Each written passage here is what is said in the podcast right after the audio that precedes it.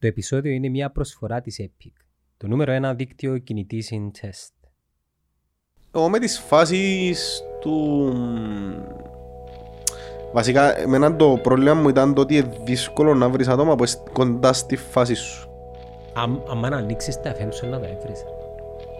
Δηλαδή, ρε... Είναι πιο εύκολο να βρεις πιο επιτυχημένο που είσαι.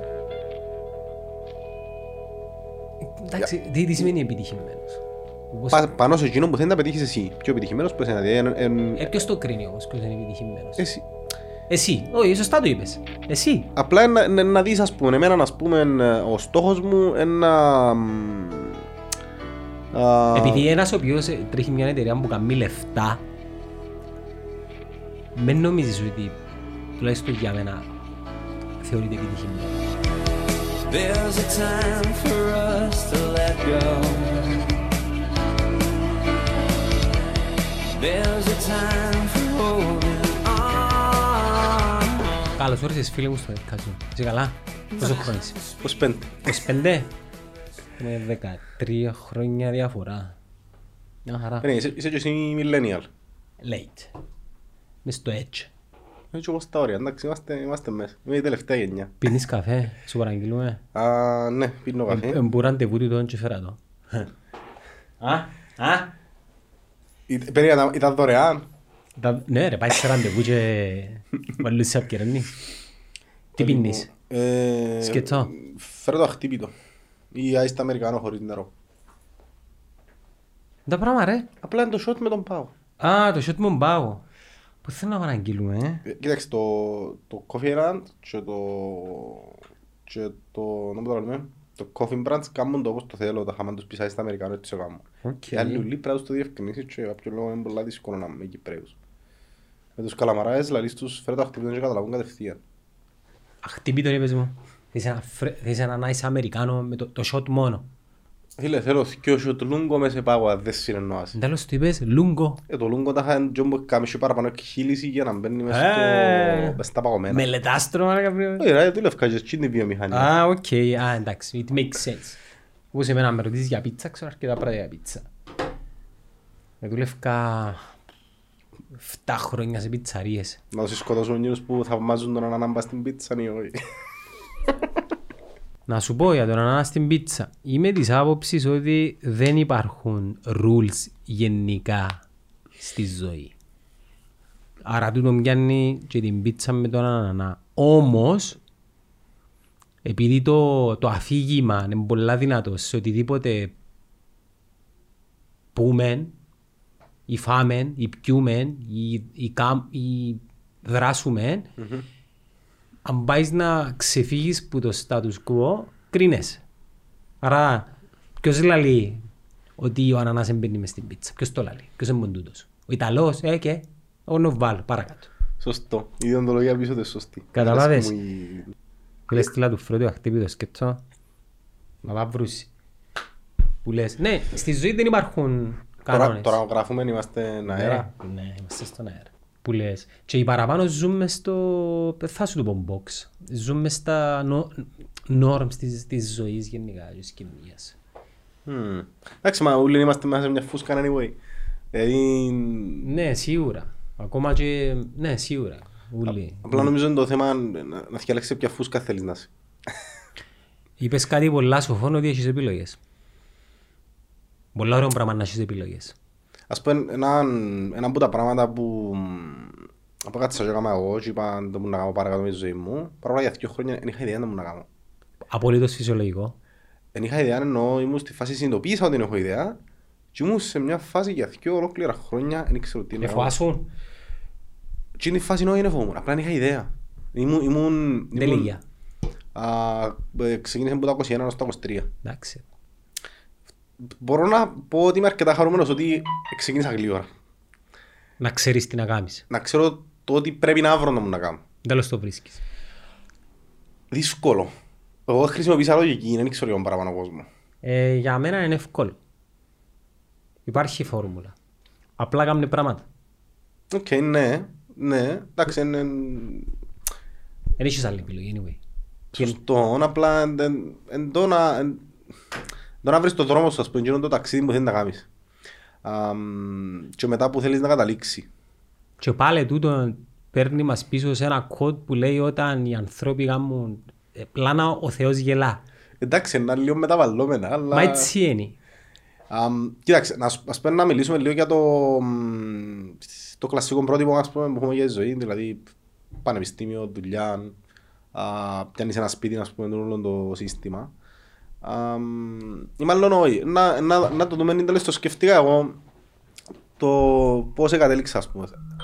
Δηλαδή στο να ακολουθήσω εκείνον που ακολουθώ τέλος πάντων. Κάθομαι και σκέφτομαι ας πούμε. Δεν είμαι σίγουρος να που θέλω, αλλά ξέρω και τρία πράγματα. Αρέσκει μου η τεχνολογία, αρέσκουν μου τα λεφτά. Λατρεύω η τεχνολογία. Ε, μου αρέσκουν τα λεφτά, απλά το καύσιμο. Για να σε πάρει τσιά που θέλεις. Ναι. Για μένα, είναι δεδομένο. Ε, ναι, το καύσιμο είναι εντάξει, εννοώ ότι σου και ελευθερία, διούσου και δύναμη, διούσου πολλά πράγματα. Διούσου πάρα πολλά πράγματα.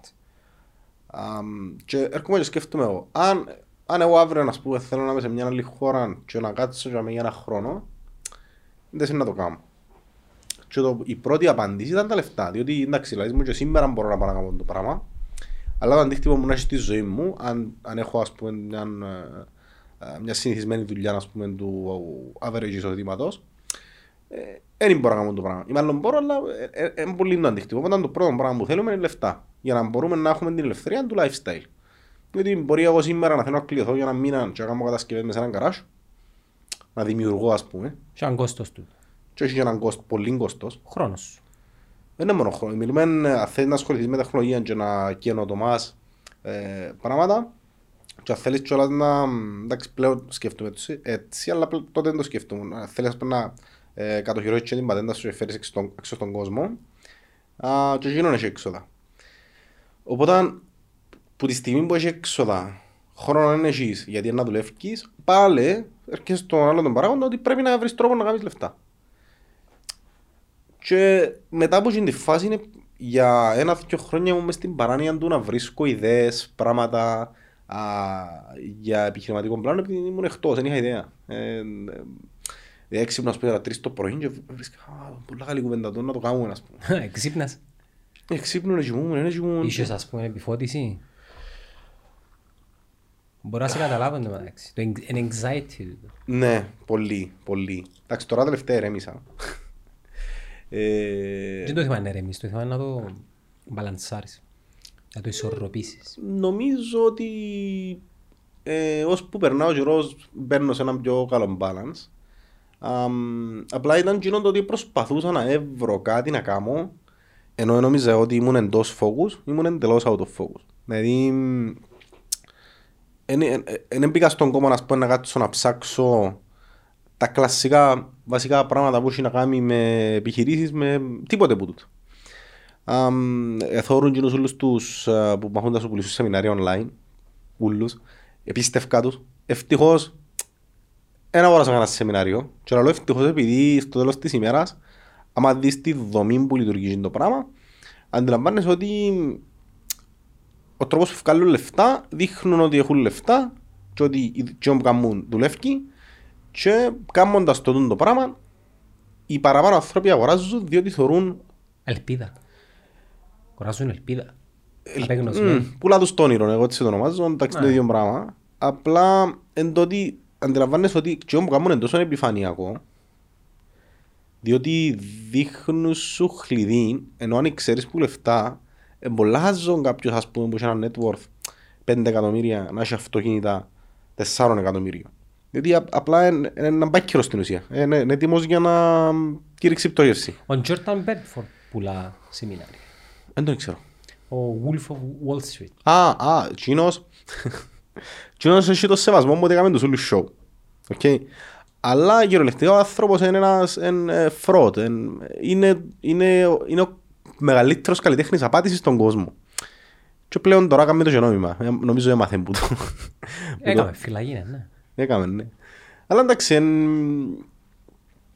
εκατάλαβε εντές δουλεύκουν τα λεφτά, εκατάλαβε εντές να τα κάνει. Ήταν για μένα, αν, επειδή εντάξει δεν γνωρίζαμε από κοντά, αλλά όσα που τα πράγματα που είδα ήταν από τους καλύτερους πολιτές στον κόσμο. Δηλαδή έπιανε τηλέφωνο τον άλλο για να του πουλήσει μια μετοχή. Peanuts. Ναι. Και επιθέντο. Τα σέντου λαγούμε με τραχύγια. Ναι. Τούτο είναι έναν ταλέντο του πολιτή. Και μέσα από εκείνο το πράγμα μαθαίνεις όλα πράγματα. Ότι αν είσαι καλός πολιτής, μπορεί να πετύχεις πολλά παραπάνω πράγματα στη ζωή σου. Αν είσαι καλός πολιτής, δεν θα πεινάσεις ποτέ. Ακριβώς. Πάντα έχει κόσμο που θέλει να αγοράσει. Πάντα. Πάντα. Πάντως το γεγονός ότι οι νεαροί ψάχνουν και προβληματίζονται με το τι να κάνουν στη ζωή τους, ε, σημαίνει ότι ήδη ξεκινήσαν. Το ανησυχητικό είναι να μην προβληματίζεσαι και να μην έχεις το άγχος του τι είναι να κάνεις στη ζωή σου. Τούτο είναι πιο ανησυχητικό. Mm, ναι, και επίπονο, πολλά επίπονο. Κοιτάξτε, εκείνο που θεωρώ ότι έκαναμε λάθος τα τελευταία, δεν ξέρω, εκατό χρόνια, πενήντα, είναι ότι δημιουργήσαμε έναν πρότυπο το ότι τελειώνεις το σχολείο, πανεπιστήμιο, και μετά να βρεις μια δουλειά να συντάξει. Το πρόβλημα με το πράγμα είναι ότι στην ουσία έγινε το κλασικό φαινόμενο του ντόμινο μέσα σε μια κοινωνία, ή το copy-paste, που όλοι έχουμε την άποψη, η μηνίσκη του άποψη και περνάς στην επόμενη γενιά, χωρίς να βρεθεί κάποιος να την κατακρίνει. Και δεν μπορεί να βρεθεί κάποιος να την κατακρίνει, γιατί είναι τόσο μεγάλη βιομηχανία στον το πράγμα, δηλαδή τα πανεπιστήμια, τα σχολεία, τα βιβλία, οι εκτυπώσεις. Τα φροντιστήρια, θες να το πάρουμε στην Κύπρο. Ε, ναι, δηλαδή είναι τόσο μεγάλη αγορά που δεν μπορείς να αφήσεις το πράγμα. Δηλαδή λέμε να αλλάξουμε το εκπαιδευτικό σύστημα. Μα ξέρεις πόσα πράγματα αναγκιστρωμένα γύρω του. Ε, ναι, τόσα πολλά λεφτά γύρω που δεν μπορείς να τα αφήσεις. Δηλαδή, αν φέρεις έναν πρότυπο σκανδιναβικό στην Κύπρο, πόσοι άνθρωποι να, αντικειμενικά να χάσουν τις δουλειές τους. Αφού και οι ήδη δημοσίου, οι υπαλλήλοι, έι κέι έι οι καθηγητές ή το αντίθετο, οι άνθρωποι επιβιώνουν μέσα από την παράδοση ιδιωτικών φροντιστηρίων mm. μετά το σχολείο. Εθιάζα έναν πάρα πολύ ενδιαφέρον άρθρο. Και εκείνο που λέει είναι ότι εβδομήντα τοις εκατό των ανθρώπων στον πλανήτη αναμένεται μες στην επόμενη δεκαετία να είναι επιχειρηματίες. Ή full επιχειρηματίες ή έμμεσα, δηλαδή να, έχουν μια έξτρα, να παρέχουν μια έξτρα υπηρεσία.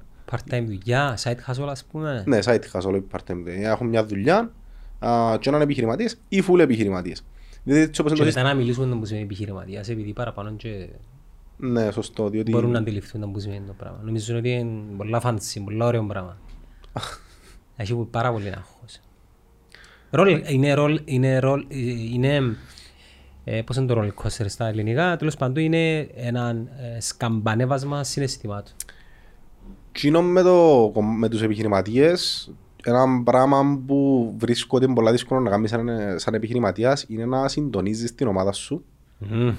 Διότι εσύ που είσαι επιχειρηματίας έχεις την ικανότητα να καταλάβεις παραπάνω πράγματα, να δεις τα πράγματα πιο περιμετρικά και να ενώσεις κομμάτια. Οι άνθρωποι που να έρθουν να δουλέψουν κοντά σου έρχονται για να κάνουν έναν πράγμα το οποίο α, θέλει labor, να το λέμε στο... Ε, εργατικότητα. Θέλει, κάποι, ναι, θέλει εργατικότητα. Δηλαδή, εκείνος που, που ενάρτει, ας πούμε, στο καφέ, να σου κάνει έναν καφέ, δεν κάνει κάτι σπουδαίο, απλά δεν κάνει για να το κάνει. Δεν έχει να σκεφτεί κάτι, δεν έχει να ενώσει τίποτε. Γραμμή παραγωγής. Mm-hmm.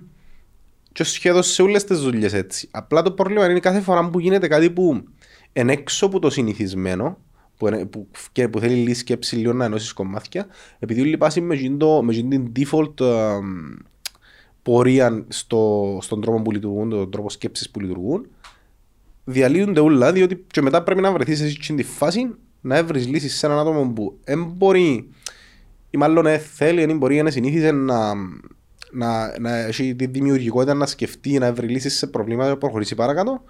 Uh, πρέπει να βρεις εσύ τρόπο να τα ενώνεις τα πράγματα και εμφανίζονται που το πουθενά συνέχεια.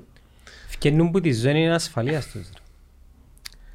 Αλλά ένα πράγμα το οποίο λέω και εγώ πολλές φορές στα παιδιά είναι ότι οι εταιρείες έχουν τα διαστήματα τους που έρχεται πολύ πίεση και στην πίεση κατά κάποιον τρόπο αναγκάζεσαι να παρεκτραπείς και από διαδικασίες και από τρόπος σκέψεως. Και αμέ, είναι το σημείο στο οποίο γίνεις, αναπτύσσεσαι προσωπικά, σαν επαγγελματίας ή το αντίθετο. Επειδή μέσα από την πίεση και μέσα από την διαδικασία η επόμενη μέρα να σε βρει καλύτερα. Θυμίσες μου τον Ταν Πίνια. Τον Ταν Πίνια. Είναι ένα κρέσιβο ο τύπος. Είναι ωραίος να θωρείς λίγο, αλλά σε κάποια φάση είναι υπερβολικός. Δεν μπορείς να μιλάεις στους ανθρώπους. Να σου πω όμως εσύ... Έχουν συναισθήματα οι άνθρωποι. Δεν είναι ουλί όπως τον Ταν Πίνια. Ο ίδιος θεωρείται είναι ουλί όπως Κίνον. Γι' αυτόν τους μιλάει έτσι, αλλά είναι έτσι. Um, να, σου, να σου πω την άποψή μου για τον Dan Pina. Εγώ νομίζω ότι σχεδόν όλα που λαλεί, εντάξει, κάποια λαλήτα για το show, αλλά ε, τα παραπάνω πράγματα που λαλεί κάνουν apply πάνω σε όλους μας. Θεωρητικά. Ε, Δεν είμαστε το ίδιο όμως. Όταν ξεκίνησα το βλέπω, πήρε μου δύο χρόνια να καταλάβω τον που λαλεί. Ενώ να το καταλάβω σε βάθος, όχι απλά τον που λαλεί. Ε, να το καταλάβω εγώ μέσα μου, δεν δουλεύει μέσα μου τόσο μηχανισμός. Uh, και έχει κάποια πράγματα που λέει, λέει ότι εμαλακώσαμε ε, όλοι σαν ανθρωπότητα και όντως ισχύουν το πράγμα. Διότι ε, ως άτομα ας πούμε σαράντα και κάτω γεννηθήκα σε ένα σπίτι και βράνε το όλα έτοιμα, ενώ πιο παλιά ήταν έτσι. Γιατί ήταν κατευθείαν ε, δουλειά και πάνε γαμήθου, κάμε βρέτα με τη ζωή σου. Εν ήταν γίνον το α, κάτι σε σπίτι ας πούμε, πιένε πανεπιστήμιον. Ουλέντα έξω στα είκοσι πέντε ας πούμε. Ναι. Εν είχα συντούν την άνεση, ήταν πιο σκληρή η ζωή. Εμπορούσες δημοσίως να ξετοιμάσεις, εμπορούσες δημοσίως να δώσεις οικονομική συμβουλή, γι' αυτόν και ο άλλος που κάμε ο Wolf of Wall Street. Ήσουν γενικά πιο ελεύθερος και επειδή ήσουν πιο ελεύθερος ήταν έξω πιο ζούγκλα, οπότε όλος ο πολιτισμός ήταν πιο σφιχτός, είχε παραπάνω αντοχές σε πολλά πράγματα.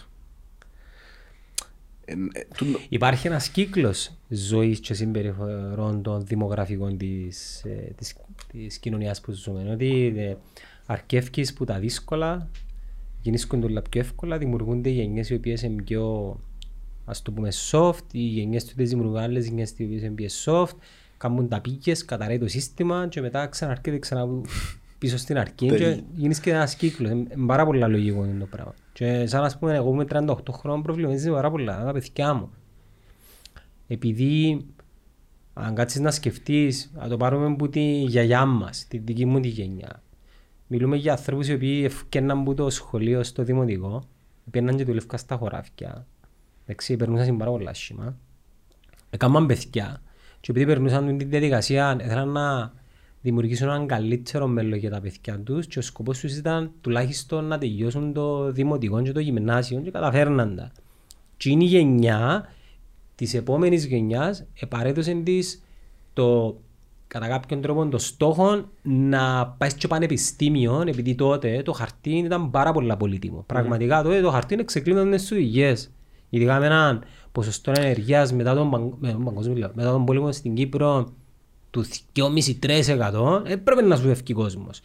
Τούτη γενιά επήρε εντός στην επόμενη γενιά και αρκεύτηκε και τον πιο soft και ήρθε ενός εμάς και τα μωρά μας είναι τέλεια σπορ. Και εγώ έχω έναν argument, και νομίζω γνωστόν πλέον argument, το όντως είναι το χαρτί να σε βοηθήσει τόσο πολλά, γιατί πέρα από το χαρτί μετά είναι το πώς είναι να εκμεταλλευτείς την κάθε, κάθε κατάσταση που είσαι καθημερινά και τα άτομα που είσαι γύρω σου. Να σου απαντήσω ρε φίλε, εμείς που μπαίνουμε στη διαδικασία εργοδότησης. Όχι, τουλάχιστον για το δικό μας το επάγγελμα. Mm-hmm. Εννοείται τώρα νομοθετικά για να ασκήσεις το επάγγελμα της δικηγορίας πρέπει να είσαι απόφοιτος πανεπιστημίου εγκεκριμένου μες στο σύνδεσμο, μες στο... Πώς το, πώς το λες, το δικηγόρο και μετά να έρθεις Κύπρος να κάνεις την πρακτική σου στις εξετάσεις σου. Άρα δεν μπορείς να, να το κάνεις. Εντάξει, μπορείς να σπουδάσεις δικηγορία από το YouTube. Εντάξει, όντως έχει ταξινό για τις δουλειές που... Η ιατρική να σπουδά. Ναι, τούτες οι δουλειές ναι, αλλά κλινική όμως μπορείς να ανοίξεις. Ναι. ε, και αν ανοίξεις κλινική... Δεν ξέρω αν μπορείς να ανοίξεις δικηγορικό γραφείο. Για γύρω είμαι σίγουρος, γι' αυτό μου το αναφέρω. Ίσως και να μπορείς. Αλλά είχα μια διαφωνία με έναν παιδί online που είχαμε μιλήσει σε ένα επεισόδιο για το γεγονός ότι μπορείς να μάθεις κώδικα online. Ε, και ε, λένε ότι αν δεν πάεις πανεπιστήμιο θα καμίς, θα με αμφισβητώ. Διαφωνώ κάθετο. Το να μπορείς να μάθεις κώδικα online. Όχι, το ότι που ήσουν ότι, ότι, δια, ότι διαφωνείς με το πράγμα. Με το... Γιατί ο κώδικας ή μάλλον, οκ, okay. εν το, εν το σύστημα που θέλεις specific knowledge ή γενικούρες. Διότι αν πάει να σπουδάσεις κάτι, πιάνεις γενικούρες. Γιατί θέλουν να καλύψουν όλα τα παιδιά. Και μετά κάνεις την ειδικότητα. Αλλά αν εσύ έχεις κάτι συγκεκριμένο, δηλαδή αν δεν θέλεις απλά να πάεις κάπου να δουλέψεις σαν υπαλλήλος, έχεις ένα σκοπό συγκεκριμένο που θέλεις να κάνεις και θέλεις δηλαδή specific knowledge, δεν θα το έβρεις που πότε. Πρέπει, μάλλον δεν θα το έβρεις που τα πανεπιστήμια. Να το έβρεις μόνος σου μαθαίνοντας και το ίντερνετ πλέον έχει τόση πολλή πληροφορία δωρεάν που αν μάθεις να φιλτράρεις, δεν έχει πράγμα μπορεί να μάθεις. Επειδή είμαι άνθρωπος που μου αρέσει και ψάχνω πράγματα, μπορείς για ό,τι θέλεις να μάθεις να βρεις, ειδικά σπάνε, σε θέματα πολιτικά, διοντολογία, ξέρω, μπορείς να βρεις από την μία άκρα μέχρι την άλλη και τη μέση. Και όπου να χάμε και φιλτράρεις.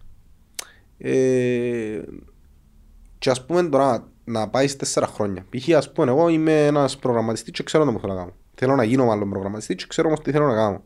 Αντί να πατήσω τέσσερα χρόνια στο πανεπιστήμιο με ένα σχετικά επίπονο τρόπο να μαθαίνω, γιατί εγώ, εγώ προσωπικά, δεν ξέρω για τους υπολοιπούς, αλλά νομίζω για όλους, το να είναι ένα πρόγραμμα που δεν έχω πολύ ελεγχό πάνω, στο το πρόγραμμα να αλλάξει, να κάνω ένα μάθημα από έναν άνθρωπο, ο οποίος το πιο πιθανό γεγονό που πετύχει είναι να σπουδάσει, να πιάσει διδακτορικό και να μέσα στο σχολείο και απλά διδάσκει.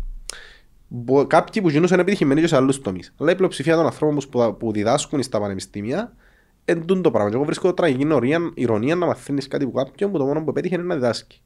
Πιάσει το χαρτί και να διδάσκει. Ε, στην ουσία, όλη του η ζωή είναι απορροφώ γνώση και μεταφέρω τη. Μιλάς για ακαδημαϊκούς όμως σε πανεπιστήμια, που είναι η δουλειά τους να είναι ακαδημαϊκοί.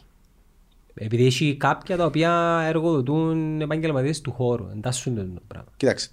Έχει, εντάξει, μιλούμε πάντα για πλειοψηφία. Mm. Σίγουρα έχει εξαιρέσεις. Έχει ανθρώπους οι οποίοι πραγματικά δουλεύουν το σκληρά, εν, κάνουν καριέρα, κάνουν τις έρευνες τους, βγάλουν τα άρθρα τους, γράφουν βιβλία. Έχει πολλούς που. Πάλι ένα ακαδημαϊκή όμως. Είναι βασισμένος σε έρευνα. Μπορεί κάποιος να σου διδάξει digital marketing χωρίς να κάνει πρακτική, ενώ είναι έρευνα και να κάνει. Του μου θέλω να σου πω. Να, ναι, ναι, σίγουρα. Καταλάβες. Εκατό δοκτοράτα να έχεις. Εν το άλλο πράγμα, δηλαδή όταν πίνια και τούτον όταν πίνια. Ακούσα το και από άλλους, αλλά εκείνος είπαν το τόσο εντόνα που καρφώσε μου το.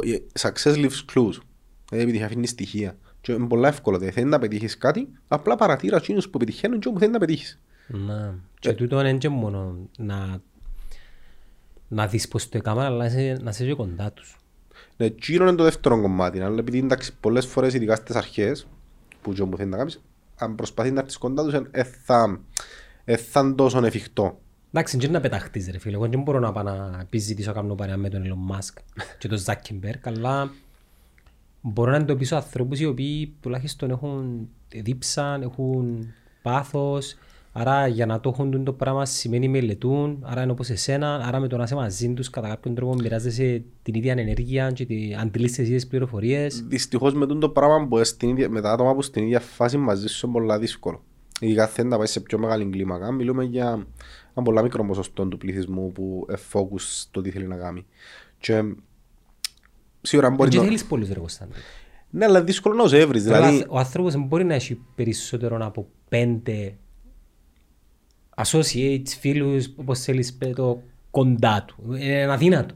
Mm. Ο χρόνος είναι πάρα πολύ αλλιώς. Μιλώ προσωπικά, μιλώ σου να σε μην κουπελιώ σου αυκένεται με ένα ζευγάρι και να τρώτε σουβλάκια στον Ορφέα, ας πούμε. Ε, εντάξει, το κοντά του... Εντάξει. Mm. Για να σου πω να καταλάβεις ένα παράδειγμα να σε βοηθήσω. Mm-hmm. Εγώ έχω αρκετά groups με, με παιδιά τα οποία οι δυο δουλεύουν σε ένα πολλά πετυχημένο food app και μιλούμε. Οι άλλοι δυο είναι founders και owners μιας εταιρείας ανταγωνιστής όπως η δική μας. Mm-hmm. Και κάποια άλλα groups με παιδιά τα οποία ασχολούνται με κάποια άλλα πράγματα. Εν τούτο μου θέλω να σου πω ότι είμαστε κοντά, συζητούμε, αναλύουμε, ανταλλάσσουμε απόψεις. Εν τούτο μου θέλω να σου πω. Εγώ με τις φάσεις του... Βασικά, εμένα το πρόβλημα μου ήταν το ότι είναι δύσκολο να βρεις άτομα που είσαι κοντά στη φάση σου. Αν να ανοίξεις τα εφ εμ σου να τα έβρεις. Δηλαδή, ρε... Είναι πιο εύκολο να βρεις πιο επιτυχημένο από εσένα. Εντάξει, τι σημαίνει επιτυχημένος. Πάνω σε εκείνο που θέλει να πετύχεις εσύ. Πιο επιτυχημένος από εσένα. Ποιος το κρίνει όμως, ποιος είναι επιτυχημένος. Εσύ. Εσύ, όχι, σωστά το είπες. Εσύ. Απλά να δεις, ας πούμε, εμένα, ας πούμε, ο στόχος μου, ένα... Επειδή ένας ο οποίος τρέχει μια εταιρεία που κάνει λεφτά, Μην νομίζεις ότι, τουλάχιστον για μένα, θεωρείται επιτυχημένος. Μπορεί να κάνει λεφτά και να μην έχει όραμα να, να καινοτομήσει. Σωστό. Εγώ, εγώ, εγώ να θέλω να καινοτομήσω. Που μπορεί να καταλήξω και φτωχός στο τέλος της ημέρας, αλλά για μένα είναι επιτυχία. Ναι, εσύ θέλεις να πω να βγάλεις το, το υλικό που θεωρείς εσύ κατάλληλο, ας πούμε. Ναι, το... και μου πάρει και παραπάνω και... χρόνο. Ναι. Τούτο, ας πούμε, δαμε, α, και το argument δαμε, που το θωρώ και μες στο κανάλι μου. Να μου ασπίτσε ο κανάλις σου, δηλαδή θέλω να σε ρωτήσω κάποια πράγματα. Να πάμε στο κανάλι να... Όχι, όχι. Συνέχισε και σε κάποια φάση να πιω εγώ πάσα και να σου είσαι σειρά. Πράγματι είχα και άλλον κανάλι. Μιας και λαλείς κανάλια, δεν μας και γιατί τα κανάλια μιλάς επειδή κουζούμε μπορεί να με σε ξέρει. Α, σωστό. Είχα κανάλι αγγλικό στο TikTok και μετά έκανα ελληνικό. Το κανάλι στο αγγλικό ήταν που θέμαν ήχος εικόνα ήταν πολλά μέτριο. Ήταν στα αγγλικά. Αλλά το ότι προσφέρεις σαν υλικό, μπήκαν τετρακόσια βίντεος μέσα, θεωρώ ότι α, μ, ήταν πολλά δυνατό. Εσύ το κρίνεις όμως, που, ναι, που από δόση πως τα έπινε. Χάλια. Ναι. Οπότε ήρθα να συνειδητοποιήσω ότι... Για πόσο χρονικό διάστημα όμως? Α, τρεις μήνες. Ε, άρα είναι χάλια ρε φίλε, τι λαλείς τώρα. Όχι, πήγαινε τετρακόσιους followers και είχε τετρακόσια βίντεος. Σε τρεις μήνες. Μας το κανάλι μας στους πρώτους τρεις μήνες και στους πρώτους είσαι. Άρα είναι όμως μείνει χάλια. Κοιτάξτε. Το κοινό που κατάλαβα εγώ όμως ότι είναι, το πρόβλημα δεν ήταν η, το ότι προσφέρει, το πρόβλημα ήταν ότι δεν ήταν ψυχαγωγικό. Ε, ναι, αλλά είναι χάγια επειδή ήταν ψυχαγωγικό. Η αποδόση. Ναι. Ε, ναι. Μπορεί να έχει impact όμως. Μπορεί το niche σου να ήταν πολλά συγκεκριμένο. Οι τετρακόσιοι followers που είχα, ε, καμία σχέση με τώρα, με το ελληνικό, ήταν followers. Ήταν, ήταν όντως, true πούμε, fans. Ναι, ήταν άνθρωποι που με παρακολουθούσαν, ας πούμε. Τώρα στον το κανάλι, στο TikTok, το Μιτ Κωνσταντίνος, έχω το δέκα χιλιάδες επτακόσιους, αλλά νιώθω ε, ότι χίλιοι followers. Εσύ γεμίζει, ναι. Ε, εν, εν, νιώθω ότι εν, εν followers που απλά, δηλαδή αν έρθει καμίς κάποιος follow που έχει κάνει follow τέσσερις χιλιάδες ανθρώπους, είμαι από τον το...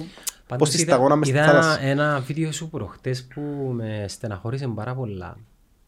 Και κάτι το οποίο μιλώ με αρκετά παιδιά που προσπαθούν να κάνουν κάτι στη ζωή τους ρε φίλε και ε, βασικά για να ξέρει και ο κόσμος είδα που ανάρτησες έναν υβριστικό σχόλιο κάποιου που σου έστειλε και επειδή γνωρίζω γενικά το πώς τουλάχιστον προσπαθώ να κατανοήσω την ανθρώπινη φύση μέσα από το matrix της τεχνολογίας mm.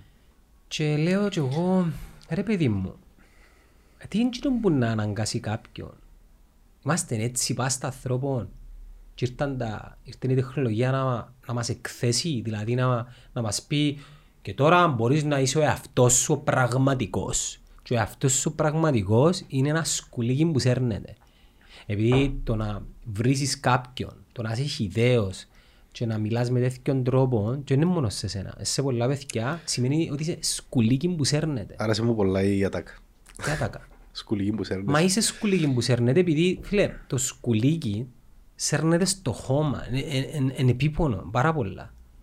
Και κινδυνεύει να το πατήσουν και πεθάνει.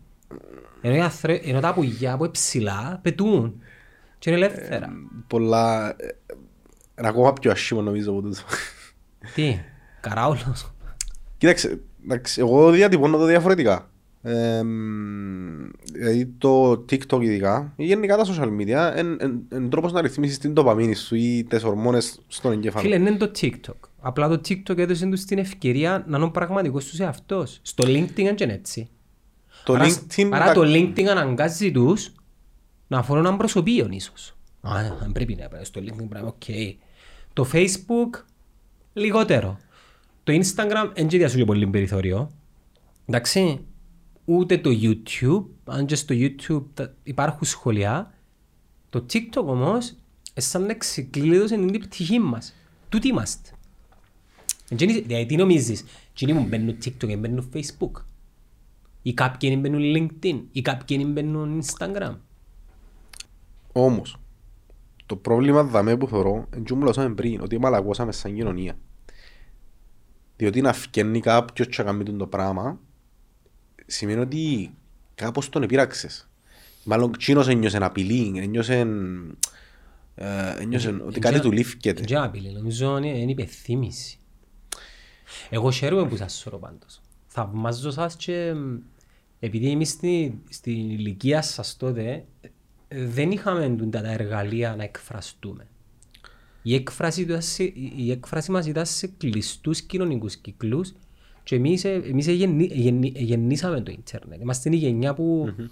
ήταν το μεταβατικό στάδιο, εσύ δεν το έφτασες.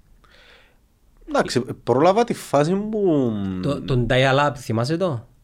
Ε, θυμούμαι το, αλλά δεν το βίωσα. Ενώ πρόλαβα το. Πότε γεννήθηκες? ενενήντα έξι. Ε, μάλακα, δεν το έφτασες. Δεν φτάσα. Ρε, δεν έφτασες το shift. Την επομένη μπαίνεις dial-up, την επομένη είναι έχεις internet. Σήμερα είναι έχεις, την επομένη είναι έχεις. Δεν το έφτασες τούτο. Ε, πρόλαβα το να παίζει το τηλέφωνο και ακοφκεί το internet. Ναι, αλλά γεννήθηκες και ήταν ήδη και αμέ. Εμείς mm. γεννηθήκαμε, εμεγαλώσαμε, πήγαμε γυμνάσιο και μετά ήρθε. Okay. Άρα είμαστε μέσα στην πράσινη γραμμή εμείς. Είμαστε ένα έθνη δίπλα. Φαίνεται μου, φαίνεται μου πολλά δύσκολο να φανταστώ τη ζωή μου πλέον χωρίς ίντερνετ. Ε, μα είμαστε connected ρε φίλε. Είμαστε ημίων και ημόρφιας. Και το ίντερνετ είναι το matrix μας. Εύκολα. Ναι. Εύκολα. Ήταν, ήταν η επομένη ατάκα. Ναι, κλευκούσες ατάκες ρε. Εντάξει να σου πω... Ε... Για να μην ξεφύγουμε, μιλούσαμε για το hate, ας πούμε, και τούτον όλο. Και τη συμπόνια μου πρέπει να έχουμε για όλους τους ανθρώπους. Εντάξει, το... το πρόβλημα με τα social media που βλέπω, προ... θέλω να το διατυπώσω όσο πιο... Και ας το χρόνο σου. Όσο πιο σωστά γίνεται. Α, δηλαδή, όταν μπαίνεις εσύ μέσα στο, ειδικά το TikTok, κάνει το πάρα πολλά το πράγμα. Και γι' αυτό μου είναι τόσο εθιστικό. Εσύ ψάχνεις κάπως να γεμίσεις ψυχοπνευματικά, δηλαδή θέλεις... Θέλεις κάτι να νιώσεις καλά, διότι α, έχουμε τόσο πολλή φασαρία γύρω μας που είμαστε λίγο πιο flat στην καθημερινότητα μας. Είναι λίγο πιο α, επιφανειακά πλέον. Και μπαίνοντας μέσα στο TikTok είσαι μόνος σου για μέ, μπρος από μια οθόνη και ψάχνεις να βρεις κάτι να σου κινήσει το ενδιαφέρον και να σου προσφέρει κάποιο είδους ικανοποίηση. Τούτο είναι υποσυνείδητο, δεν το αντιλαμβάνεσαι. Και κάνοντας τσίνον το πράγμα, γυρεύκεις να γεμώσεις, γυρεύκεις να γεμώσεις και ξέρεις ότι δεν ξέρει κανένας ποιος είσαι, ειδικά τα παραπάνω accounts είναι fake show. Και κάνεις τούτο το πράγμα και είσαι σε μια φάση πρέπει να βρω κάτι ας πούμε να ικανοποιηθώ και είσαι μόνιμα για μια-δυο ώρες πας στον καναπέ σε state καταθλίψης και είσαι στη φάση μάχη να βρεις κάτι και δεν το βρίσκεις. Είναι ίσιο όμως για όλους τους ρε. Εμένα, Μι... εμένα ο τείχος μου στο TikTok ε, φοβερά ενδιαφέρον. Θωρώ... Ανθρώπους οι οποίοι λένε πράγματα τα οποία μπορεί να με βοηθήσουν. Θωρώ videographers και editors. Okay. Τον αντρίδαμε κάθε νύχτα η ώρα δώδεκα, αν είσαι να με του στείλω κάτι. Κοίταξε, εσύ είσαι ένας άνθρωπος που του αρέσει να ψάχνεις και να μαθαίνει. Ναι. Που είσαι μειονότητα. Και εγώ είμαι μειονότητα. Μα είμαστε μειονότητα. Κοίταξε, όλοι ως έναν βαθμό θέλουμε να πιστεύουμε να σκεφτούμαστε. Και όλα τα συναφή και είμαστε πιο ανεπτυγμένοι και τα λοιπά και τα λοιπά. Αλλά την ώρα μου να κάτσεις μόνο στο σπίτι και να βαρκέσαι, τσάμε φαίνεται ποιος είσαι.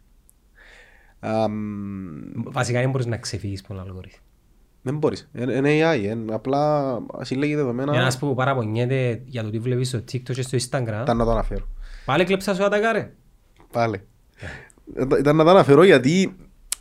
Ας πούμε τι έχεις να πεις για έναν άνθρωπο ο οποίος μέσα στο TikTok θωρεί επανελειμμένα βίντεος που τα σχολιάζει γιατί μάντα μου τους συμμαναγίες που θωρώ πάλι.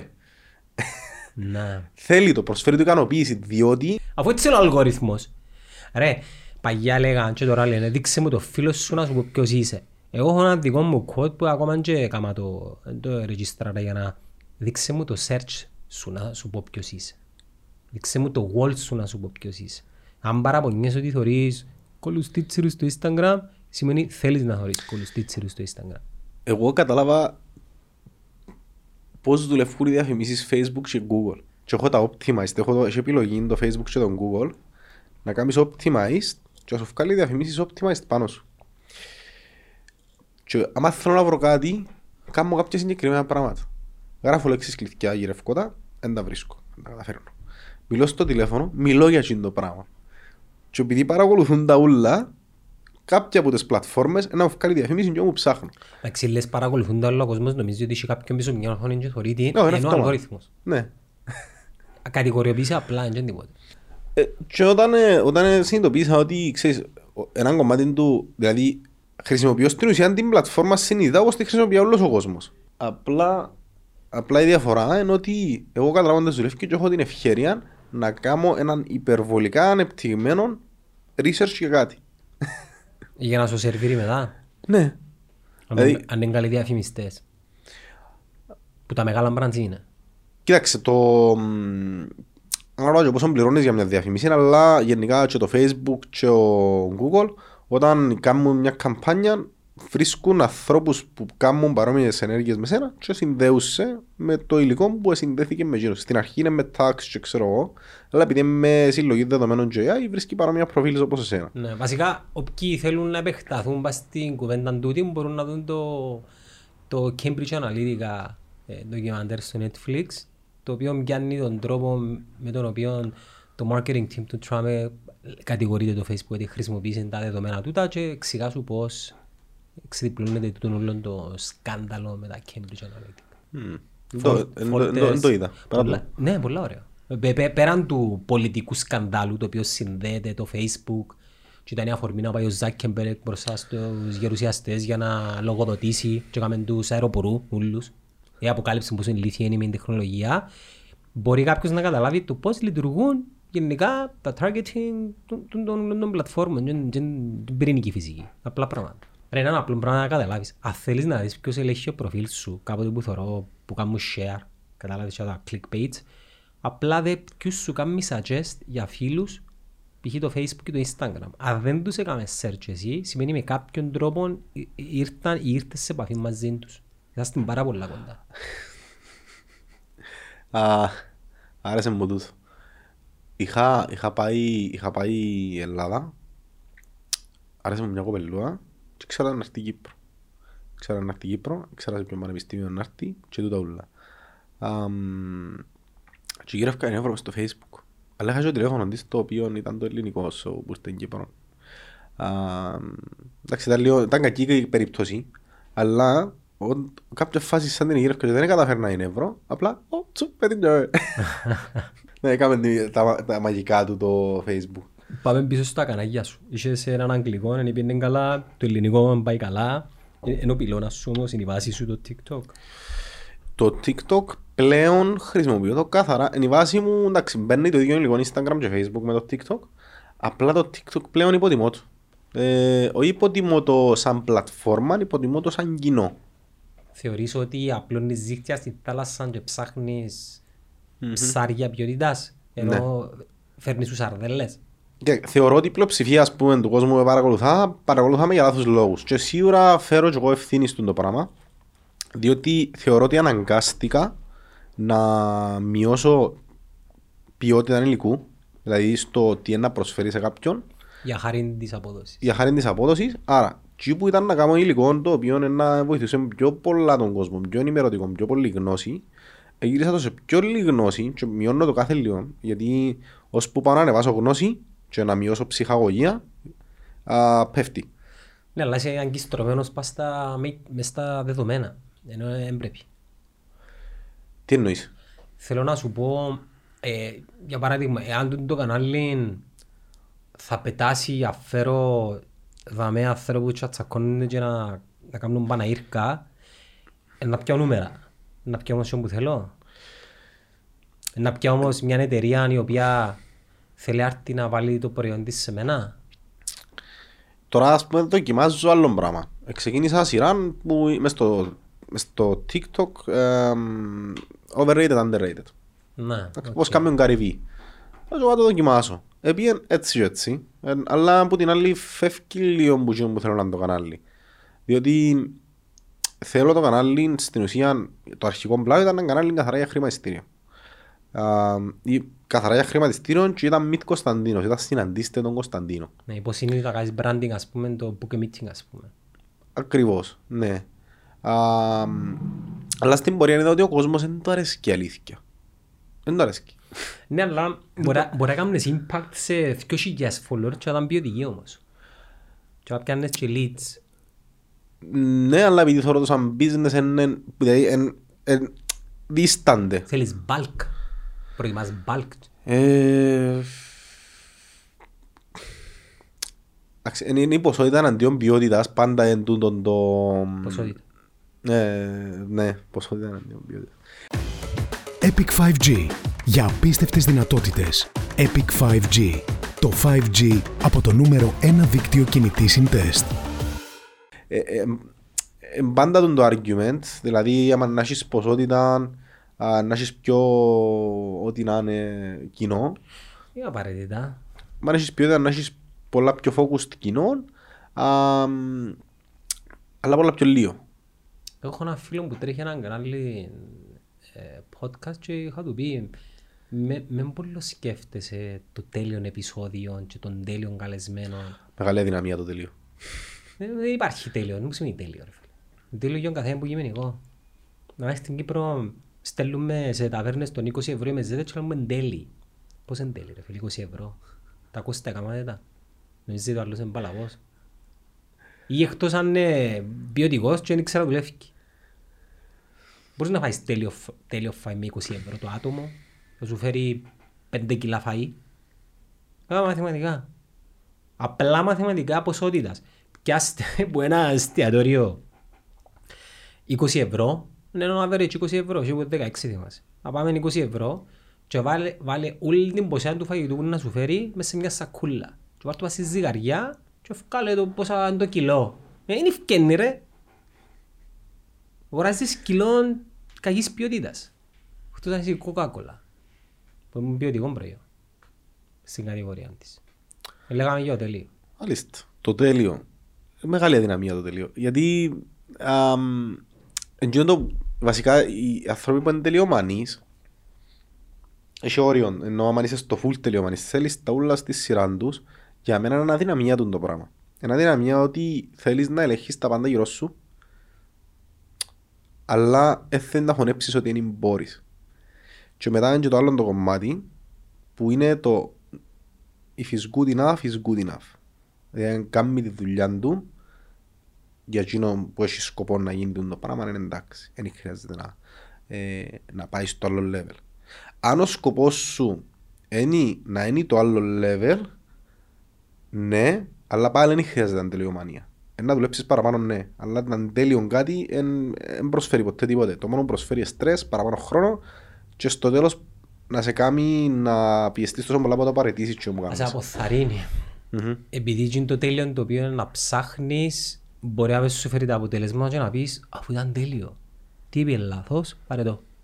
Mm-hmm. Κατάλαβες. Πολλές φορές που με ρωτούν φιλαράκια γνωστοί και αγνωστοί, δεν που χρειάζεται για να κάνω ένα podcast, αλλά τους εντάξει, δεν και έπιασα σουρ, που είναι πανακριβό. Άρκεψε με κάτι πιο φτηνό και σιγά σιγά. Δεν το δέχονται. Δεν το δέχονται. Και καθυστερούν, εντάξει, καθυστερούν, δεν κάνουν εκείνο που θέλουν να κάνουν, επειδή περιμένουν να φυλάξουν λεφτά, να πιάνουν το πράγμα δάμε. Τον το πράγμα και όχι μόνο για YouTube channel οτιδήποτε και για TikTok λαλό τους, λέει, ξεκινάμε κινητό σου μόνο, τίποτα άλλο. Κινητό, χάλια, δεν πειράζει. Πάντα χάλια ρε, οι νέες κάμερες του iPhone του δεκατρία, δώδεκα, δεν μπορεί. Πες ότι το κινητό είναι τετρακόσια ευρώ τηλέφωνο, τριακόσια ευρώ. Ναι, πάλι έκαμε δουλειά ρε φίλε. Ξεκινάμε εκείνο, και εκεί λα πας δίνει του. Πού να έρθει ο καιρός σιγά σιγά να πτήσεσαι. Λα τους παιδιά, έχω κανάλι και ας πέμπει πλέον απόδειξα του. Έχω κανάλι μέσα στο YouTube, έχεις δύο χιλιάδες followers και έχω TikTok με δώδεκα κόμμα πέντε. Έχεις δύο χιλιάδες subscribers στο YouTube. Ναι. Καλό, καλό νούμερο ρε. Νομίζω για έξι μήνες, παρόλο που θέλω παραπάνω, νομίζω πολλά καλά. Ε, μα ποιος, ποιος θέλει παραπάνω. Ποιος θέλει παραπάνω. Φίλε, πάρα πολλά καλό. Σε μια χώρα όπως την Κύπρο που ας πούμε τα αντίστοιχα podcast κανάλια στην Ελλάδα ρε φίλε χτυπούσαν εκατοστάρες χιλιάδες subscribers και χιλιάδες views, ας πούμε, το νούμερο που είπες είναι αρκε, αρκετά καλό. Ε, ε, πάω, πάω πίσω και σκέφτομαι, μα επειδή για να φτάσεις, όταν μελέτουν όλα κανάλια, για να φτάσεις σε τις νούμερα θέλεις ένα με δύο χρόνια. Τα νούμερα, α, δύο χιλιάδες. Ναι. Εντάξει, η τεχνολογία λοιπόν, εντός θέλω στα ελληνικά, ε, ε, αναπτύσσεται ραγδαία. Δεν έχει μια σταθερή πορεία. Θέλω να σου πω αν αρκέψει κάποιος τώρα να κάνει podcast, η άνοδος του είναι πολύ πιο γλύρη που τη δική μας τότε το δύο χιλιάδες δεκαοκτώ. Εντάξει, σχετικό. Ας πούμε εγώ χρησιμοποίησα όλες μάλλον αρκετές ποτές μεθόδου, μεθόδους για να κάνω το πράγμα. Δηλαδή είμαι σχεδόν σε όλα τα social media, τουλάχιστον που θεωρώ εγώ απαραίτητα. Είσαι LinkedIn. Είμαι, αλλά βάλω λίγο. Να βάλεις. Έχω το καθαρά και... για να. Κωνσταντινό, να βάλεις. Εμένα διαμούν πολλά καλό reach. Απλά θέλει συνέπεια. Και θέλει ποστάρισμα με, πρα... με ε, οργανικό approach. Mm. Μεν, μεν κάνεις copy. Δεν ξέρω, φοβάμαι το λίγο. Γεια σου, Λυκιά μου. Μόνο τον Αντρέσιο ρε, εσύ δάσαι. Μεν, αρκετοί ξέρεις να μου κάνουν. Ε, θωρούν κάτι που τους αρέσουν αλλού και βάλουν το στο LinkedIn. Καταλάβετε. Ενώ αν μοιραστείς κάτι δικό σου, τι έμαθα σήμερα από ένα χαμένο pitch. Καταλάβες. Όπας. Και εγώ έχω χαμένα pitches. Ε, pitches στα ελληνικά, ε, συναντήσεις για πώληση. Και ο άλλος συνδέεται μαζί σου και να κάτσεις να σε δει. Ενώ αν πιέσεις κάτι το οποίο απλέπεν κάποιος άλλος ο οποίος είναι γνωστός και βάλεις το παστό προφίλ σου, ή καταλάβετε ότι... Mm. Καταλάβες. Γι' αυτό σου είπα εσύ πρέπει να κάνεις και την υπομονή, είσαι πολλά νεαρός ακόμα. Δηλαδή ο τριαντάρης Κωνσταντίνος είναι να θεωρεί εικοσιπεντάρης, τον Κωνσταντίνο είναι να λέει «Να, λάγκα, βγεις υπόθεση να σου πω». Επειδή είναι να είσαι γεμάτος γνώση την οποία είναι να μοιράζεσαι. Κοίταξε, εγώ θέλω στα τριάντα πέντε μου να είμαι σε μια φάση που α, να μπορώ να τα παρατήσω όλα, ας πούμε. Αν θέλω, δεν θα το κάνω. Αν μελέσεις να παρατήσεις όλα, δηλαδή, να πάεις σε έναν ε, ωραίο Μπόστον ή στη θάλασσα ψαρεύκης, έτσι φάση. Ε, θα το κάνω. Ε, θα, απλά, ξέρω ότι θα το κάνω, απλά θέλω να έχω δυνατότητα. Νομίζω αν, αν καταφέρεις τα τριάντα πέντε σου να γίνεις τσιόν που θέλεις, δεν θα μπορείς να σταματήσεις επειδή έγινες τσινόν που νομίζω... Μου δεν σταματάς ποτέ. Μα γιατί να σταματήσεις ποτέ, ρε. Να σταματήσεις να πεθάνεις, ρε. Να κάνεις γιόκα από τα τριάντα πέντε σου, ρε. Ένα πράγμα που πρέπει να καταλάβω, είναι στο τούτο ότι θέλω να κάνω πάρα πολλά λεφτά, είναι το ότι πρέπει να μάθω απ' όλα βάνω το ταξίδι. Και ο λόγος που όσοι φτάσουν και κάμωσαν τα πρώτα εκατομμύρια, μετά απλά δεν σταματώ. Γιατί είναι η ζωή τους πλέον το πράγμα. Γίνεσαι το όνειρος σου. Κοίτα, λένε ότι το πρώτο εκατομμύριο είναι το πιο δύσκολο. Τα λένε εύκολα. Και ο λόγος είναι το mindset. Δεν είναι τα νούμερα. Τα νούμερα είναι εύκολα. Το είδω με το mindset, ρε φίλε, έχεις απολύτως δίκιο. Και τώρα να κλέψω μια ανατάκα. Δεν ξέρω ποιος την είπε. Πάνε την πάρα πολύ. Γνωστή. Αν πιέσεις όλα τα λεφτά του κόσμου, ρε φίλε. Και διαμοιράσεις τα ισότιμα σε όλους τους ανθρώπους. Πάλι και τα λεφτά να καταλήξουν σε λίγους. Εννοείται. Αν πατήσω Zuckerberg αύριο μηδέν value, μηδέν, μηδέν stock, τα πάντα μηδέν, και πεις του ξεκίνα από το αύριο, εντός ενός χρόνου, πολυεκατομμυρίχος πάλι. Πώς το κάνω. Ένα χρόνο ίσως όχι, αλλά ναι, να ανεβεί. Κοίτα, τα κονέ του, το networking του, το προσωπικό του branding μένει το ίδιο. Mm-hmm. Οπότε ναι, ναι. Καταλάβες. Γι' αυτό σου λέω ότι εσύ συνέχιζε να, να, να οργώνεις, ας πούμε, και δεν κατά ανάγκη. Ξέρεις το ότι μπορείς να τρενώς να καταλήξεις κάπου αλλού. Πότε το περίμενες, ας πούμε. Κάθε μέρα χπλήσουμε. Ε, μπορώ να γνωρίζεις μια κοπέλα σε πελάνη, ας πούμε. Αν πρόβλημα γίνω, εντάξει. Πολλά πρόβλημα. Φοβούμε το γίνω πολλά. Είσαι, είσαι μόνος σου, ε, ναι. Ναι. Ε, μεγάλον liability στην καριέρα, mm-hmm. όχι στην προσωπική ζωή, να είσαι με άλλο. Συνήθως κουβαλάς τον. Κοιτάξτε, κοινό... ή, το, ή το αντίθετο, κουβαλάς εκείνος. Κοινό που φοβούμαι εγώ, βασικά έχω, έχω, αν είμαι σε πολλά χάλια ψυχολογική κατάσταση, παίρνω πως όλοι οι ανθρώποι σε κάτι πολλά αυτοκαταστροφικό. Δεν μπορούσε καμία να είσαι σε χάλια ε, ψυχολογική κατάσταση, είκοσι πέντε χρόνων. Εγώ πολλά... Α, να μου έκαμε χάλια. Κοιτάξτε, εγώ σαν, σαν Κωνσταντίνος έχω, είμαι, είμαι έναν ατόμο το οποίο... Αν είναι να πω σε μια σχέση, εγώ θέλω σύνδεση. Αν λαλώ σύνδεση, μιλώ, θεωρώ, θεωρώ ότι χρειάζεται να χρησιμοποιούμε λέξεις. Και για να γίνει το πράγμα θέλει, θέλει να αφήσεις πολλά πράγματα χαμέ. Εγωισμό, ας πούμε. Και εγωισμό, ναι. Και ταυτόχρονα για να μπορεί να λειτουργήσει το πράγμα, πρέπει να, και, να βρεις και τρόπο, να είσαι και focus σε αυτό που κάνεις και να έχεις την κανονική σου ζωή και η σχέση που είσαι full συνδεδεμένος να είναι ταυτόχρονα μέσα στη ζωή σου χωρίς άμεσα να επηρεάζει τη ζωή. Είναι πολύ δύσκολο πράγμα να πετύχεις αυτό το πράγμα. Ενώ για μένα θεωρώ ένα ζευγάρι για να μαζί και για τους σωστούς λόγους πρέπει και οι δύο άνθρωποι να complete και, και οι δύο άνθρωποι που δηλαδή να με συμπληρώνουν στον άλλο, να complete και να ενωθούν μαζί και να, κάτι, να προσφέρει κάτι έξτρα στον άλλο για να... Να θέλεις και δουλειά, να. Ε, θέλει πολύ δουλειά. Ε, και το πράγμα ξέρω ότι ε, θέλω να σπαταλίσω την ενέργεια, να το προσπαθήσω. Τώρα. Ναι, γιατί θεωρώ ότι είναι πάρα πολύ ενέργεια, όσον ε, χτισμένο είναι και να είναι το άτομο, όσον και να συμβαδίζουμε. Και είναι το κομμάτι το ότι αν εγώ ας πούμε στη πορεία που χτίζουμε μες στον τη δεκαετία, πενταετία, ε, έβρω ένα άτομο και ας πούμε ε, κάτι πάει λάθος, χωρίσουμε και εγώ φτάσα συνδέθηκα και ε, έπαισα, ε, γύρισα μου ας πούμε, ε, χάσα κομμάτι του αυτού μου που θα έπρεπε να τούτον, αλλά ε, ξέρω τι να γίνει. Εντάξει, σαν ποτσιά αποφασίζεις το. Ε, είναι κάτι, έναν τελείτενη και απλά σειρά ό,τι έκανα τώρα. Ενώ θέλω να χτίσω κάτι το οποίο είναι πιο στιβαρό και μετά που να χτίσω και το στιβαρό είναι να πάμε και το κομμάτι. Να, έτσι σκεφτούνται οι πολλοί της ηλικίας σου, εντάξει. Ε, νομίζω είναι καλός τρόπος σκέψης. Γι' αυτό ανέβηκε και ο, ο μέσος όρος που παντρεύκονται τα νέα ζευγάρια, γι' αυτό υπάρχει και υπογεννητικότητα. Και ο Elon Musk λέει είμαστε λίγοι ακόμα. Ας πούμε, λέει ο κόσμος φορεί μες του Μανχάτα. και, και τα resources είναι τόσο λίγα όσο νομίζουν.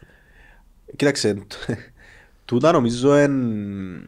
Δηλαδή το ότι είμαστε πολύ πάνω στον πλανήτη, το, το περιβάλλον και το... Τα πολύ, αλλά πόσο waste γίνησκεται. Πόσο waste γίνησκεται. Απλά το, το distribution είναι κάπου λόγω συστήματος ε, χαλά η φάση.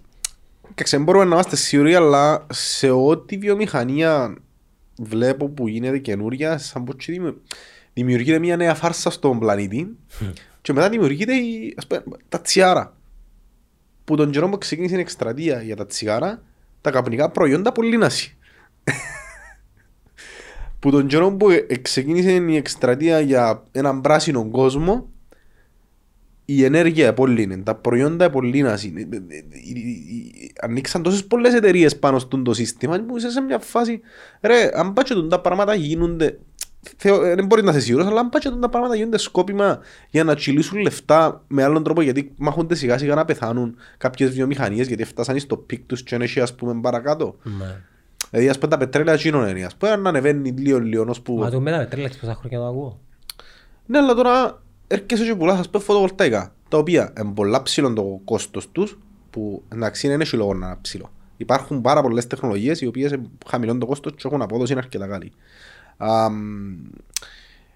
Και έρχονται τώρα και πουλούν τα φωτοβολταϊκά που είναι τόσο ακριβά, είναι τόσο παραγωγικά, το πιο σπουδαίο είναι είκοσι με είκοσι πέντε με είκοσι τρία τοις εκατό efficiency.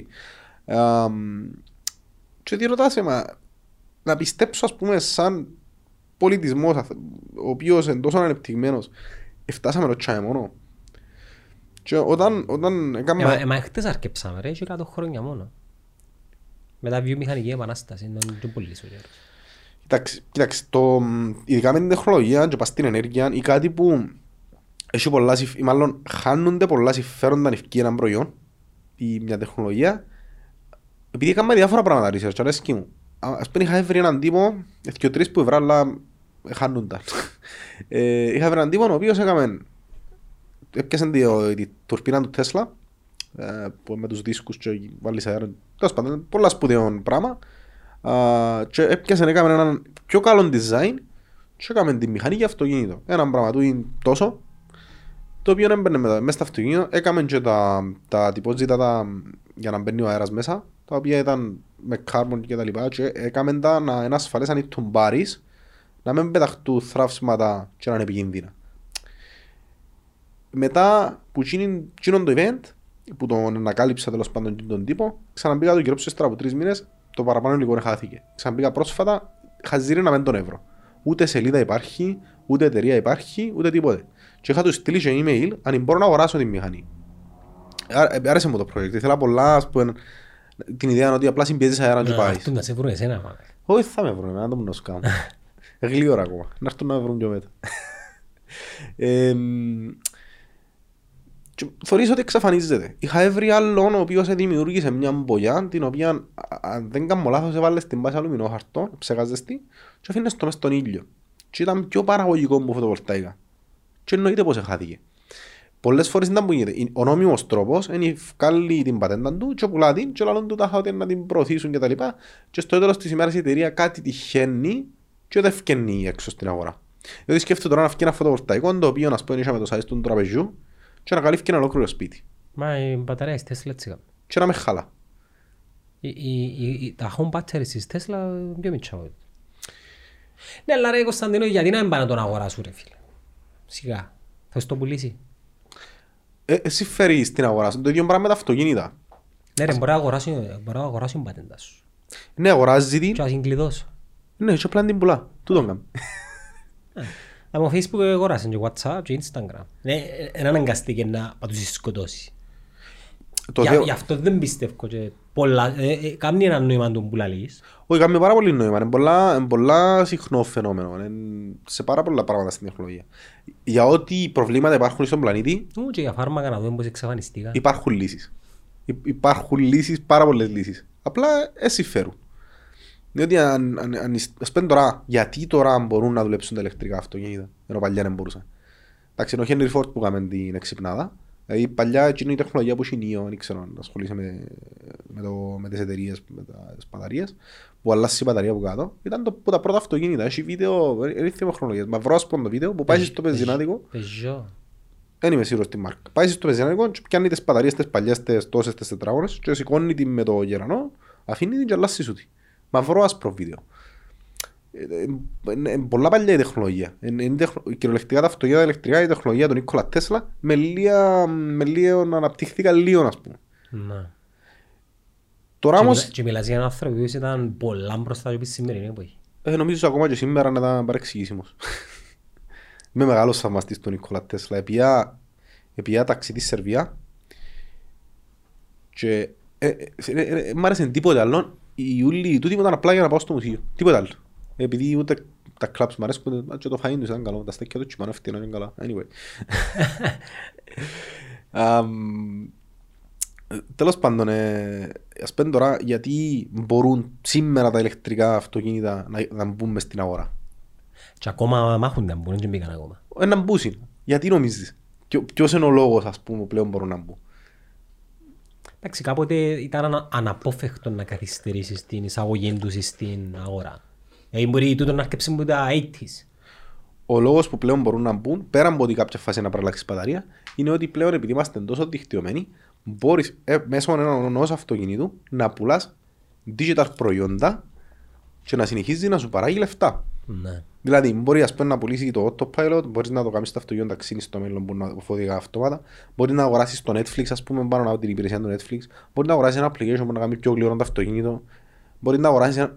Δηλαδή, πλέον να βγάλει λεφτά το αυτοκίνητο έξτρα, ενώ παλιά ήταν τα εξαρτήματα.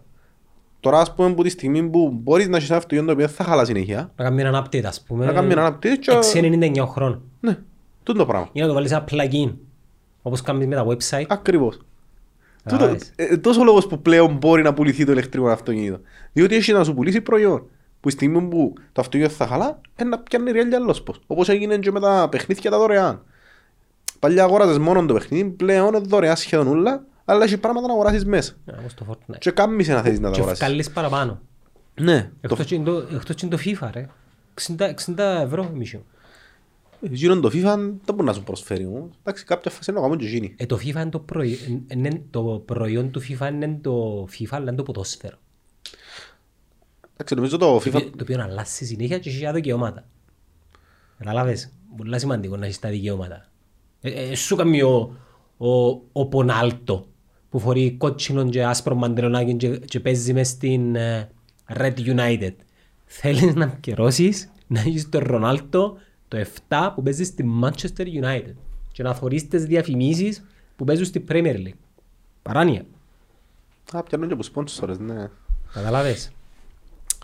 Σου κάνει ο Πονάλτο. Το ποδόσφαιρο είναι πολλά δυνατή βιομηχανία. Παναγία. Φίλε, το ποδόσφαιρο, επειδή σαν προϊόν που μόνον του βοηθά το όλο οικοσύστημα. το, το πιο ωραίο άθλημα. Δεν μπορεί να το αμφισβητήσει κανένας. Με βάση τους αριθμούς. Εγώ να το ονομάσω το πιο γνωστό. Ε, γνωστό επειδή είναι το πιο ωραίο. Χρειάζεται πολύ marketing. Πόσα αθλήματα ξέρεις? σαράντα πέντε. Πόσα έχεις? Μπορεί να έχεις εκατόν πενήντα. Να μην έχει φρίσπι. Ενώ... έχει φρίσπι που βάλεις γκολ. Εγώ ας πω δεν είμαι μάρες και ο ποδόσφαιρο. Σταμάτησα να το βλέπω δημοτικό. Σου που τότε. Ο λόγος που σταμάτησα ήταν επειδή...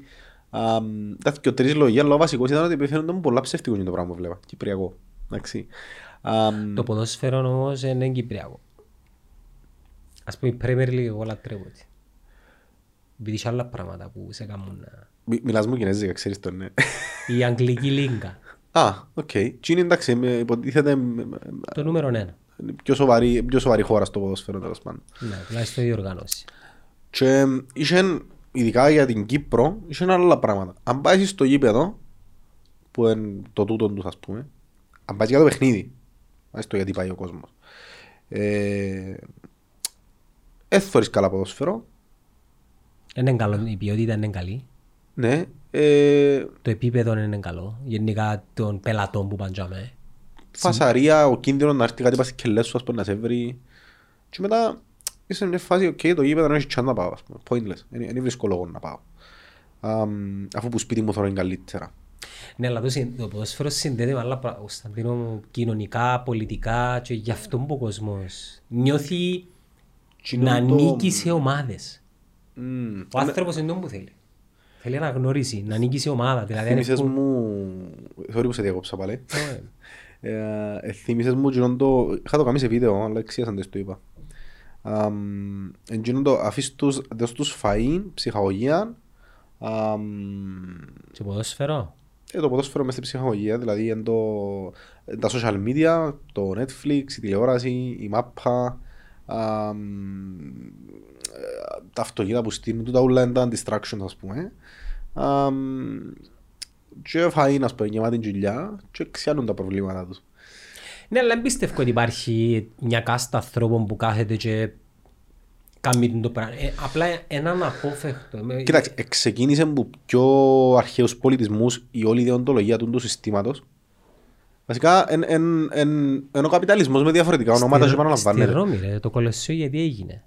Για να μπορεί να ξεχνά ο κόσμος τα προβλήματα του και να μπορούν να περνούν, να κάνουν manipulated μάζες οι Ρωμαίοι. Ναι, και το άλλο πράγμα είναι ότι άμα εσύ, έκανα το βίντεο πρόσφατα του εντάξει, μες στο TikTok, άμα εσύ τώρα έχεις το πνεύμα της αναρχίας ή το να εξηγερθείς. Τώρα μπορεί να πάσεις στο γήπεδο και να βγάλεις το άχτι σου, γιατί είναι και τους λόγους που θεωρούμε το... περνάς σου. Περνάς σου. Επειδή ασχολείσαι με γίνο, θα ασχοληθείς με τον που κάνει η κυβέρνηση. Ασχολείσαι μετά που κάνουν οι εταιρείες γύρω σου. Ε, δεν το πω στις διαμαρτυρίες που έγιναν φέτος. Ήταν μια, μια, μια και κάτω ας πούμε. Δυνα, δυναμικές μεν. είκοσι πέντε χιλιάδες Κυπρέοι, πολλές κονούς μαζέψεις ρε. Για, να, για έναν κοινό σκοπό, τον Κυπρέο ρε φίλε. Αλλά ε, είναι one-off.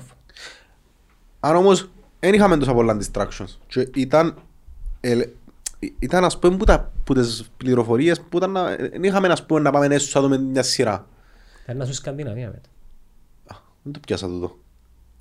Ε, το, ε, ε, μιλάς για την τέλεια κοινωνία, κυπριακή κοινωνία εσύ. Όχι, εγώ ορκόκερα λόγω, αν δεν είχαμε έσω, έχασας εν τωμάξι, αν δεν είχαμε έσω τηλεόραση, TikTok, ah, Instagram, okay. Τούτα ούλα, δεν είχαμε τόσα πράγματα να ψυχαγωγηθούμε. Τούτη λίγη κατάσταση που γίναμε ο COVID, ασχετών της άποψης που έχουμε. Να μας ενδιαφέρει, εκτός αφήγηματος. Πόσος κόσμος ήταν να εξηγερθεί, ας πούμε, επειδή δεν το αρέσκει το μου γίνεται. Πολλά λίγος. Πάλε, πιστεύεις ότι πάλε να ήταν πιο λίγος. Περίμενε, περίμενε. Για να μην τους αδικούμε, κατά τη διάρκεια της ισπανικής γρίπης, πάλι είχε ο κόσμος ο οποίος ήταν ενάντια στα εμβόλια, έκαναν protest. Όταν γίνεις και τον πόλεμο στον Περσικό κόλπο, δεν τα έφτασαν μητσίς, είχε ο κόσμος που διαδήλωνε. Ο κόσμος διαδήλωνε περισσότερο τις ημέρες ανακήρυξης του ψευδοκράτους. Κατέβαινε ο κόσμος, ρε. Θέλω σε συντονίζοντα. Να με Rolling Stones, έκαναν συναυλία για μόνο να πούμε το Times Square. Απλά το μήνυμα παίρναν που στόμα σε στόμα. Ο κόσμος πάντα είναι. Θεωρώ ότι τα social media εκαταπραήναν τούτην την αντίδραση. Mm. Επειδή εκτονώνεσαι για με τώρα. Γι' αυτόν και ευκαινεί τούτη λυσαπίλα στα social media. Που την άλλη όμως, πιθανόν και ένα λίγο άδικο να χαρακτηρίζουμε τους ανθρώπους ότι εντζήν το πράγμα, επειδή εσύ και εγώ ε, θα το κάνουμε. Φαίνονται μόνο εντζήνοι που το κάνουν. Έναν ευριαζήμα αν κάποιος κάνει κάτι χωρίς σκοπό. Ένα, ένα, ένα αυθορμητισμό σου είναι το πράγμα. Mm. Γιατί πράγμα έχω σκοπό. Εγώ δεν το κανάλι είναι ακόμα δεν ξέρω. Εντάξει, ξέρω το σκοπό του, αλλά πριν ενάμιση χρόνο είναι, είναι, απλά έκαναμε το. Εν είχε σκοπό να κάνεις έναν κανάλι το οποίο να αναπτυχθεί. Τούτο ήταν το σίγουρο. Ήταν το πρώτο κέι πι άι του. Ναι, αλλά είχε σκοπό. Ε, τώρα είναι διαφορετικός ο σκοπός του. Ναι, αλλά ξεκινήσεις με έναν σκοπό και μετά είδες ότι οκ, okay, να αλλάξω σκοπό και ο σκοπός είναι καλύτερος. Το ας πούμε α, okay, είμαστε σε, σε ένα μπαράκι πίνουμε ποτό. Ποιος πραγματικά είναι ο σκοπός που κάνεις cheers? Ε, το norm, το social norm. Οκ, okay, εγώ σκέφτηκα και άλλες εκδοχές. Ε, γιατί πιστεύουμε στη θρησκεία? Επειδή έμαθαμε μας. Όχι επειδή ανακαλύψαμε το... Έχουμε το και ανάγκη σε έναν βαθμό. Πνευμα... Ε, ε, ε, τα... ε, ε, έχουν το. Αν μιλάς για μένα, έχουν το. Εγώ το έχω ανάγκη. Ούτε εγώ το έχω. ε, σέβομαι το. Αναγνωρίζω ότι υπάρχει. Υπάρχει που πριν εφτά χιλιάδες π.Χ. Και τότε δεν εμπίστευκα στο... Εμείς, εμείς που εμπίστευκουμε σε θρησκείες μπορούμε να ονομαστούμε σε έναν βαθμό αυτοθεϊστές. Δεν μου τούτο. Ε, ότι, θεωρείς, ότι είσαι θεός του εαυτούς. Ε, δεν θεωρήσα ότι αυτό μου θεός. Βασικά, εκείνο που, που συμπάει θρησκεία πάνω στους ανθρώπους, ο κάθε άνθρωπος έχει ανάγκη να πιστεύει σε κάτι. Είτε εκείνο ένα μεγάλο όραμα, είτε ένα μεγάλο όνειρο, είτε μια μεγάλη δύναμη. Αν ένας, άνθρω, αν ένας άνθρωπος φύστου που τον ορίζονταν του, το ότι π.χ. ας πούμε, εγώ και εσύ πιστεύουμε σε κάτι, ότι μπορούμε να κάνουμε κάτι μεγάλο. Εντάξει, εκείνο είναι η πίστη μας. Αφήστουν το κομμάτι που τους ανθρώπους, πρέπει να βρουν κάπου αλλού να αποταθούν. Για μένα, ας πούμε, και το, και το ποδόσφαιρο είναι ένας είδος θρησκείας και να βλέπεις σειρές είναι ένας είδος θρησκείας και έναν παλόν μπορούμε να ονομάσουμε θρησκεία. Κάτι που σε, που σε αφήνει στο ότι... Τα κόμματα. Ρε. Α, και γίνω, ναι, γίνω θρησκεία. Ε, έχουμε την ανάγκη. Απλά το θέμα είναι το να την μεταφέρεις πάνω σου την ανάγκη. Δηλαδή να πιστεύεις στον εαυτό σου. Να είναι που σου προσφέρει, να είναι αυτός που σου προσφέρει δύναμη για να πάεις παρακάτω, όχι κάτι άλλο. Ε, επίσης η άλλη υποκρισία που υπάρχει είναι ο καθένας πιστεύει και εγώ πιστεύει για διαφορετικούς λόγους. Έχει κόσμο ο οποίος πιστεύει επειδή πραγματικά θέλει να πιστεύει σε κάτι. Δεν μιλούμε τώρα μόνο για τους χριστιανούς. Μιλούμε για τους πάντες. Mm. Απλά πιστεύει σε κάτι. Έχει άλλον κόσμο ο οποίος απλά έμαθε, ο πλήσιος κόσμος. Ε, προγραμματίστηκε από νεαρή ηλικία. Ουσιαστικά επειδή γεννιόμαστε, δεν έχουμε υποσυνείδητο. Είμαστε άδειοι. Δεν έχουμε πληροφορίες. Από το υποσυνείδητο, εν πάση περιπτώσει, συνείδηση. Η συνείδηση παράγεται από έναν ε, memory of information. Ήταν ένα πάρα πολύ ωραίο παράδειγμα. Ήταν. Εκεί το που ήταν λάθιμο, νομίζω. Και, και βάλει σου το που τα τρία σου τέσσερα, δηλαδή την ώρα που αναπτύσσει τη δημιουργικότητα σου. Και εν, εν, η φυσική εξέλιξη του ανθρώπου, έρχεται κάποιος και χαλάσου το λογισμικό σου. Και άμα σου το χαλάσει τότε, κλειδώνει. Τον Jordan Peterson, ξέρεις τον? Τον Jordan, ναι, ναι, παρακολουθώ τον κάποτε. Οκ, okay, και τον πολλά μου αρέσει μου, αρέσει μου πάρα πολλά. Anyway, είχε... Τούτο με το, με το, το πράγμα είναι πάρα πολλά ωραίο που αναφέρες, με το, με το νεαρή ηλικία. Κάμα και βίντεο στο, στο YouTube για το πράγμα πρόσφατα. Δεν ξέρει πιέν καλά. Με ελάχιστο είναι πιέν καλά. Μπορεί το βίντεο σου να τα ανακαλύψει κάποιος σε τρία χρόνια να πετάσεις. Συμφωνώ.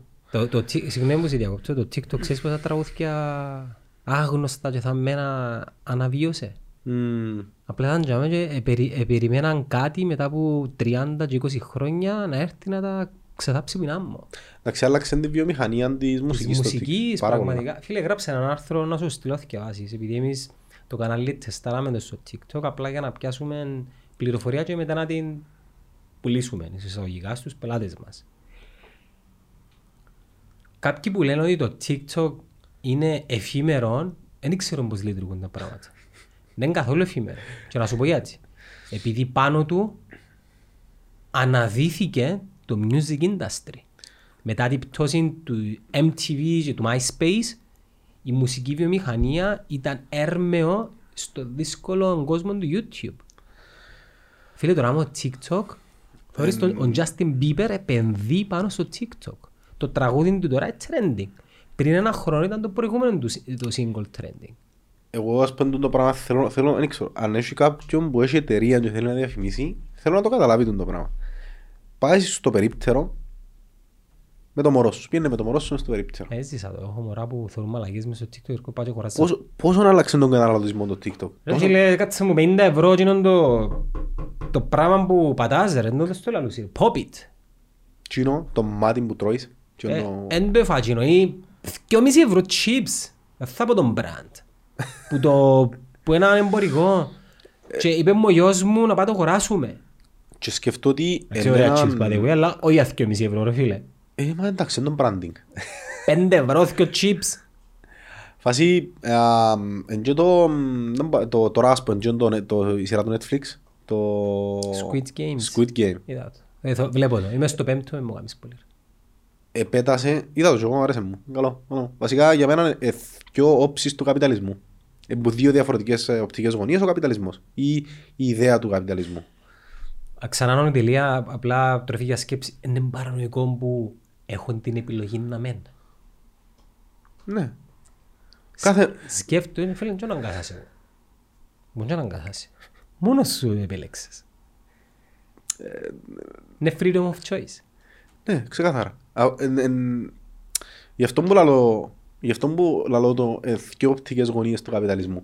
Διότι κάθε μέρα έχεις ευκαιρίες. Και έχεις και επιλογές.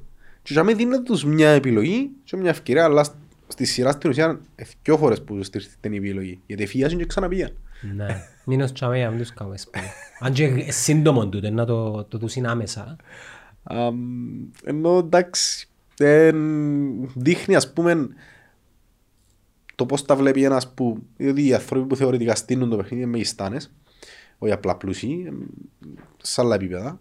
Μόνο που υπάρχει και το facility, μιλούμε για πάρα πολλά λεφτά. Και οι ανθρώποι που μπαίνουν μέσα στο παιχνίδι στο άλλον άκρο της καταστροφής. Ναι, στο χείλος του γκρεμμού. Και όμως πάλι, ακόμα και στην κατάσταση, θεωρούμε ανθρώπους που διάφορα προφάιλ γνώσης. Δηλαδή έχει μέσα άνθρωπον ο οποίος είναι οικονομολόγος. Ναι, γιατρός, γιατρός, γκάνγκστερ. Και ένας άχρηστο. Ναι. Ενώ έχει πουλά. Μετανάστης. Και θεωρείς ότι ας πούμε ακόμα και τούτοι που λείπουν τη μόρφωση, πάλι καταλήξαν στον ίδιο παραγόντα. Και έχει άτομα που πάνω ας πούμε που έβαλαν τσιν τα άτομα να...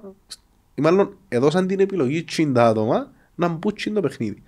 Γι' αυτό και η μόρφωση δεν λέει κάτι. Το πτυχίο δεν λέει κάτι. Ναι, τούτου του είδους τη μόρφωση, ακαδημαϊκή, δεν λέει κάτι. Για μένα η μόρφωση πλέον είναι να μαθαίνεις και πιο βασικά δεδομένα, σημαντικά θεμελιώδης δεδομένα, αλλά που η δυσκολία που έχουμε με το σύστημα γνώσης εν τότε μας μαθαίνεις να σκεφτούμαστε. Διότι επιβραβεύεσαι σε όλο το σύστημα της γνώσης, εκτός που την πτυχιακή και μετά, α, εν, εν τότε έσκεφτεσαι. Κάνεις copy, paste, copy, paste, συνέχεια. Και τούτος σε επιβραβεύει. Δηλαδή, αν αντιγράψεις όσο πιο καλά γίνεται α, τη γνώση που έμαθες σε ένα τεστ, τόσο πιο πολλά επιβραβεύεσαι. Σε πολλά άλλα πανεπιστήμια και κλάδους επιβραβεύεσαι για τη δημιουργικότητα σου και για το ότι έκατσες ανάλυσες, εφιλοσόφησες, δημιούργησες έναν, μια εικόνα μες στο μυαλό σου για το πώς λειτουργεί το κάθε πράγμα. Το λεγόμενο hypothesis, ρε φίλε. Mm-hmm. Ας πούμε, ένα, ένα παράδειγμα που το γυμνάσιο, και, εντάξει, κάμα καιρό να καταλάβω. Ε, λαλούσα του καθηγητή μου, να μας εξηγήσετε, δουλεύει το θερμοσύμφωνο. Και είναι λαλήμα, να σας εξηγήσω. Δεν μας εξήγησε ποτέ εν τω μεταξύ. Εξήγησε μας όμως το ότι τα, η θερμότητα πάει προς τα πάνω στα ρευστά, δηλαδή στον αέρα και στα υγρά. Εξήγησε μας ότι το γυαλί είναι θερμομονωτικό, αλλά περνά φως που μέσα. Εξήγησε μας ότι το σκούρο χρώμα απορροφά παραπάνω, παραπάνω, παραπάνω φως και παραπάνω από τον το, και τις άλλες τις συχνότητες που έχει το φως, τα, τα άλλα τα wavelengths, πέρα από εκείνο που βλέπουμε. Um, και εξήγησε μας και τα θερμομονωτικά υλικά. So, εξήγησε μας ό,τι χρειάζεται του για να αντιληφθούμε πώς δουλεύει το θερμοσύμφωνο. Δεν μας εξήγησε να δουλεύει όμως το θερμοσύμφωνο. Δηλαδή, για μένα, ας πούμε, το πράγμα είναι οι πληροφορίες που χρειάζεσαι για να καταλάβεις πώς δουλεύει το πράγμα. Ενώ στο, στο, στην καθημερινότητα μας, να μου γίνεται, ή μαθαίνεις μόνο τις πληροφορίες τσίνες, ή μαθαίνεις να τις δουλεύει. Και εσύ πρέπει να βρεις τρόπο να ενώσεις τα κομμάτια που μόνος σου, σου διδάσκουν το πράγμα. Στο πώς να ενώσεις το, οκ, okay, τα θερμά πάνε προς τα πάνω, τα ρευστά μάλλον πάνε προς τα πάνω, ε, το πιο σκούρο χρώμα να απορροφά παραπάνω φως, και τι είναι τα θερμομονωτικά υλικά. Εσύ έχεις τις πληροφορίες και πετάγουν τις πληροφορίες, έχεις ένα σωρό πράγματα που μπορείς να κάνεις απλά πάνω. Βασικά σου διδάσκουν πώς να λύνεις προβλήματα. Mm. Διούς σου μόνο τις πληροφορίες. Ναι. Μαθαίνουν στις αυκένεις που είναι πόρτα, ενώ μπορεί να βγει τσο παράθυρο, είναι κακό. Mm-hmm. Βρε το που μόνος σου. Ο Elon, ξέρεις το αντάστρα που κάνει ο Elon Musk. Το σχολείο. Ναι. Ναι. Τσίνο, ας πούμε, για μένα είναι τέλειο. Δηλαδή πάεις τσαμέ και δοκιμάζεις τα ούλα λίγο από τίποτα, θωρείς που έχεις κλείσει και συνεχίζεις. Ναι, αλλά απευθύνεται στην elite. Νομίζω έκαμε το απλά για παράδειγμα. Απλά για να δείξει ότι δουλεύει. Ναι. Και εντάξει, και όταν αισθάνεσαι στην τηλεόραση και εθώρες τους μορφασμούς της α, παρουσιάστριας που το μιλάνε ότι ειρωνεύκε τούτον. Δηλαδή του, αφού εσύ εμπιστεύκεις στα... Δεν θυμάμαι ακριβώς πώς ήταν η διατύπωση, αλλά δηλαδή του, αφού εσύ εμπιστεύκεις στα πανεπιστήμια και θεωρείς μπορεί να μάθει ο καθένας μόνος του με άλλους τρόπους, τι, τι έκαμες με τα κοπελούθηκια σου. Δηλαδή τους εγώ άνοιξα για σχολείο, για τα μωρά μου, το οποίο μπάζει μια φορά την εβδομάδα, μια ημέρα, κάνουν τα πράγματα κατευθείαν πρακτικά στο εργοστάσιο, στο Tesla, ενώ άλλοι κάνουν design, άλλοι κάνουν μηχανικά. Και, και θεωρές ότι ήταν τόσο αρνητική στο ότι πήγαινε ενάντια στο σύστημα και ήμουν κάπως εγώ ρε, μα γιατί δεν πήγαινε να σπίσεις τον κόπο, ξέρετε, να σκεφτεί λίγο. Μα τους ανθρώπους είναι πολλά λογικό να μην μπορείς να τους καταλάβεις επειδή δεν έμαθες να τους καταλαβαίνεις. Γι' αυτό θεωρώ ότι η δική σας γενιά και την πιο νεαρή ότι είναι τούτοι που να πάρουν τον κόσμο στο επόμενο επίπεδο. Η δική μας γενιά είναι η τελευταία γενιά του κουτιού. Πολλά δύσκολα μπορούμε να ξεφύγουμε. Επειδή μεγαλώσαμε με γονιούς οι οποίοι... Ναι, να... αλλά εσείς ήσασταν στη φάση που ήταν την καινοτομία του που πάει το ίντερνετ. Εμείς το γεννήσαμε.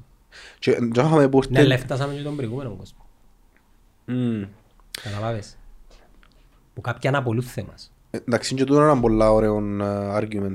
Το, το κομμάτι του ότι... Εγώ και εσύ πρακτικά γεννηθήκαμε στην καινοτομία του ίντερνετ. Ασχεδόν έχουμε μεγάλη διαφορά ηλικίας. Μεγάλη, εντάξει. Ε, και πιο γεννηθήκαμε στην καινοτομία του ίντερνετ και εγώ έφτασα και έκανα ένα argument πριν να ξεκινήσω social media. Εντάξει, φακό μου, νευριάζομαι, μόνο YouTube έβλεπα. Um, είναι, είναι το ότι είδα τον το πράγμα να εξελίσσεται, εκατάλαβα που πάει, πράγει πολλά καθυστερημένος να μην το καταλευτώ. Μα και εγώ τούτο που λέω σε πολλούς φίλους που μου λαλούν ότι όλη μέρα στα social media, παιδιά, είναι η δουλειά μου. Δεν κάνω ότι αρέσκει μου. Είναι η δουλειά μου. Δεν θα ποστάρω το φαΐ μου. Δεν θα ποστάρω που μηνίσκω. Ποτέ. Είμαι πολλά private τύπος. Είναι η δουλειά μου. Αν δεν το είχα ανάγκη, δεν θα ήμουν τζάμε. Η δουλειά μου απαιτεί να είμαι τζάμε όμως. Δηλαδή οι στόχοι μου μπορούν να επιτευχθούν πολλά πιο εύκολα απλά με το να τα χρησιμοποιώ. Ακριβώς. Δεν χρησιμοποιώ τα επειδή αγαπώ τα. Αρέσκει μου και το άλλο το αστείο που ακούω συχνά. Ε, δηλαδή αναφέρω ότι ξέρεις, χρησιμοποιάς τα social media για να... Άρα όταν θέλεις να κάνεις, αλλά βοηθούσες με πολλούς τρόπους να πετύχεις. Διότι μαθαίνεις ο κόσμος που... Πολλά γλυόρα ρε φίλε. Που, ναι, και μπορεί να είναι ο πιθανός πελάτης σου, μπορεί να... Εγώ Κωνσταντίνο, ε, δεν υπάρχουν social media. Εγώ έφτασα και δούλευκα σε μια εποχή που το δύο χιλιάδες εννιά δούλευκα στις πωλήσεις. Mm-hmm. Ξέρετε μας λαλούσαν, cold calling. Πόσα cold calling μπορείς να προλάβεις να κάνεις, είναι αδύνατο, κρούζεις, πόσα ραντεβού μπορείς να πάεις, να οδηγήσεις, να κατεβείς, mm. να φτιάσεις, πόσα, δεν μπορείς. Με τα social media ρε φίλε, μπορείς να μιλήσεις ταυτόχρονα σε εκατό πελα... πιθανούς σου πελάτες. Γι' αυτό το χρησιμοποιώ, το χρησιμοποιώ το επειδή αγαπώ το και μη έννοια. Έχει ένα άλλο, ήταν να σου πω τι να τα κάνω που ακούω συχνά και σπάζει μου τι. Μάλλον βρίσκω την αστεία, παιδικά αστεία. Τώρα μεν κάνω τον Καραγιόζη, μέσα στο ίντερνετ για να διαφημίσω, για να βγάλω ριάλια ή για το έναν ή για το άλλο. Ε, πού, πού κάνεις τον Καραγιώτη δηλαδή? Δηλαδή, αν το κάνεις στον δρόμο πιο αργά, πιο δύσκολα, είσαι μάγκα, είναι ωραίο. Μα, με έναν η τούτη μου είναι ε, στο χέρι σου είναι τα υλικόνια να βάλεις. Δεν είπες σου κανένας ότι πρέπει να κάνεις τον Καραγιώτη. Έχει πολλούς που κρατούν μια ανασφάλεια, μια, κρατούν μια μπισινή και το μεγάλο τους λάθος και εγώ πάντα λαλώ τους. Εσένα μπορεί να σε κόφτει, τον Κωνσταντίνο. Αλλά την Κωνσταντίνος Limited κόφτει την. Mm. Άρα με το να μην το καμείς, σημαίνει καμείς κακόν της Κωνσταντίνος Limited. Εμίλησα, ήταν, ήμουν, ήμουν έξω και ήταν κάτι παιδιά, ήμουν ακόμα έναν άλλο TikToker και ήταν κάτι παιδιά να το πούνε ως διαφημίσει. Εντάξει, ήμουν mm. μάλλον που κάνουμε ναι. TikTok.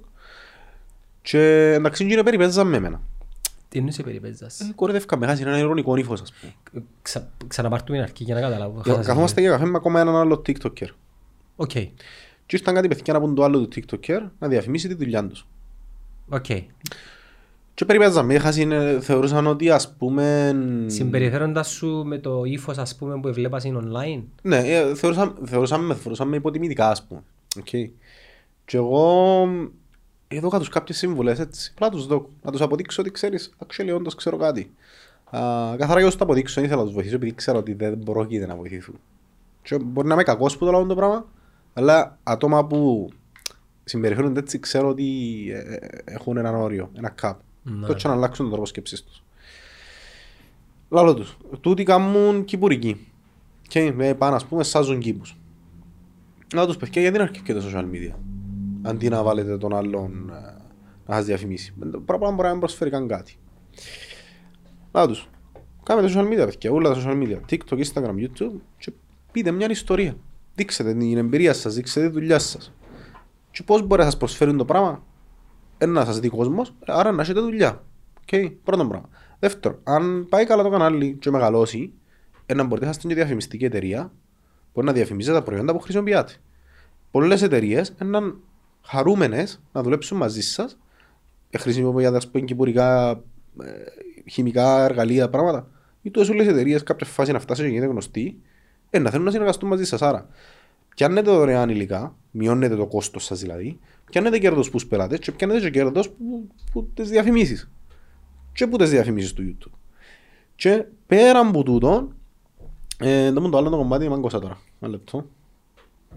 Α, πέραν από τούτο, είσαστε οι πρώτοι που κάνετε το πράγμα. Άρα, να σα... και, ξέρεις, άμα πετύχεις να είσαι πιο γνωστός σε κάτι. Στην Κύπρο ειδικά. Ναι. Δεν έχει σημασία αν είσαι καλός ή όχι. EPIC φάιβ τζι. Για απίστευτες δυνατότητες. EPIC φάιβ τζι. Το φάιβ τζι από το νούμερο ένα δίκτυο κινητής συντεστ. Άμα είσαι ο πιο γνωστός σε γιο που κάνεις, να έρθουν πάνω σου, να έρθουν σε σένα.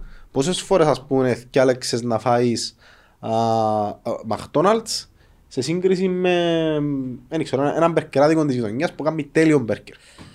Μπορεί και να εθιάλεξα τον το, το μπερκεράρικο της γειτονιάς, αλλά τον μπερκεράρικο της γειτονιάς για να με πείσει θέλει να κατα, καταβάλει υπερπροσπάθεια. Ακριβώς. Ειδικά στην Κύπρο, και εγώ πάντα χρησιμοποιώ το παράδειγμα του Fridays.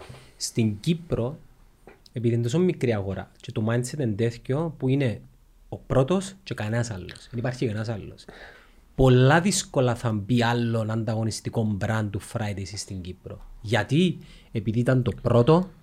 Έχει είκοσι χρόνια know-how, δυνατούς δεσμούς με τον πελάτη.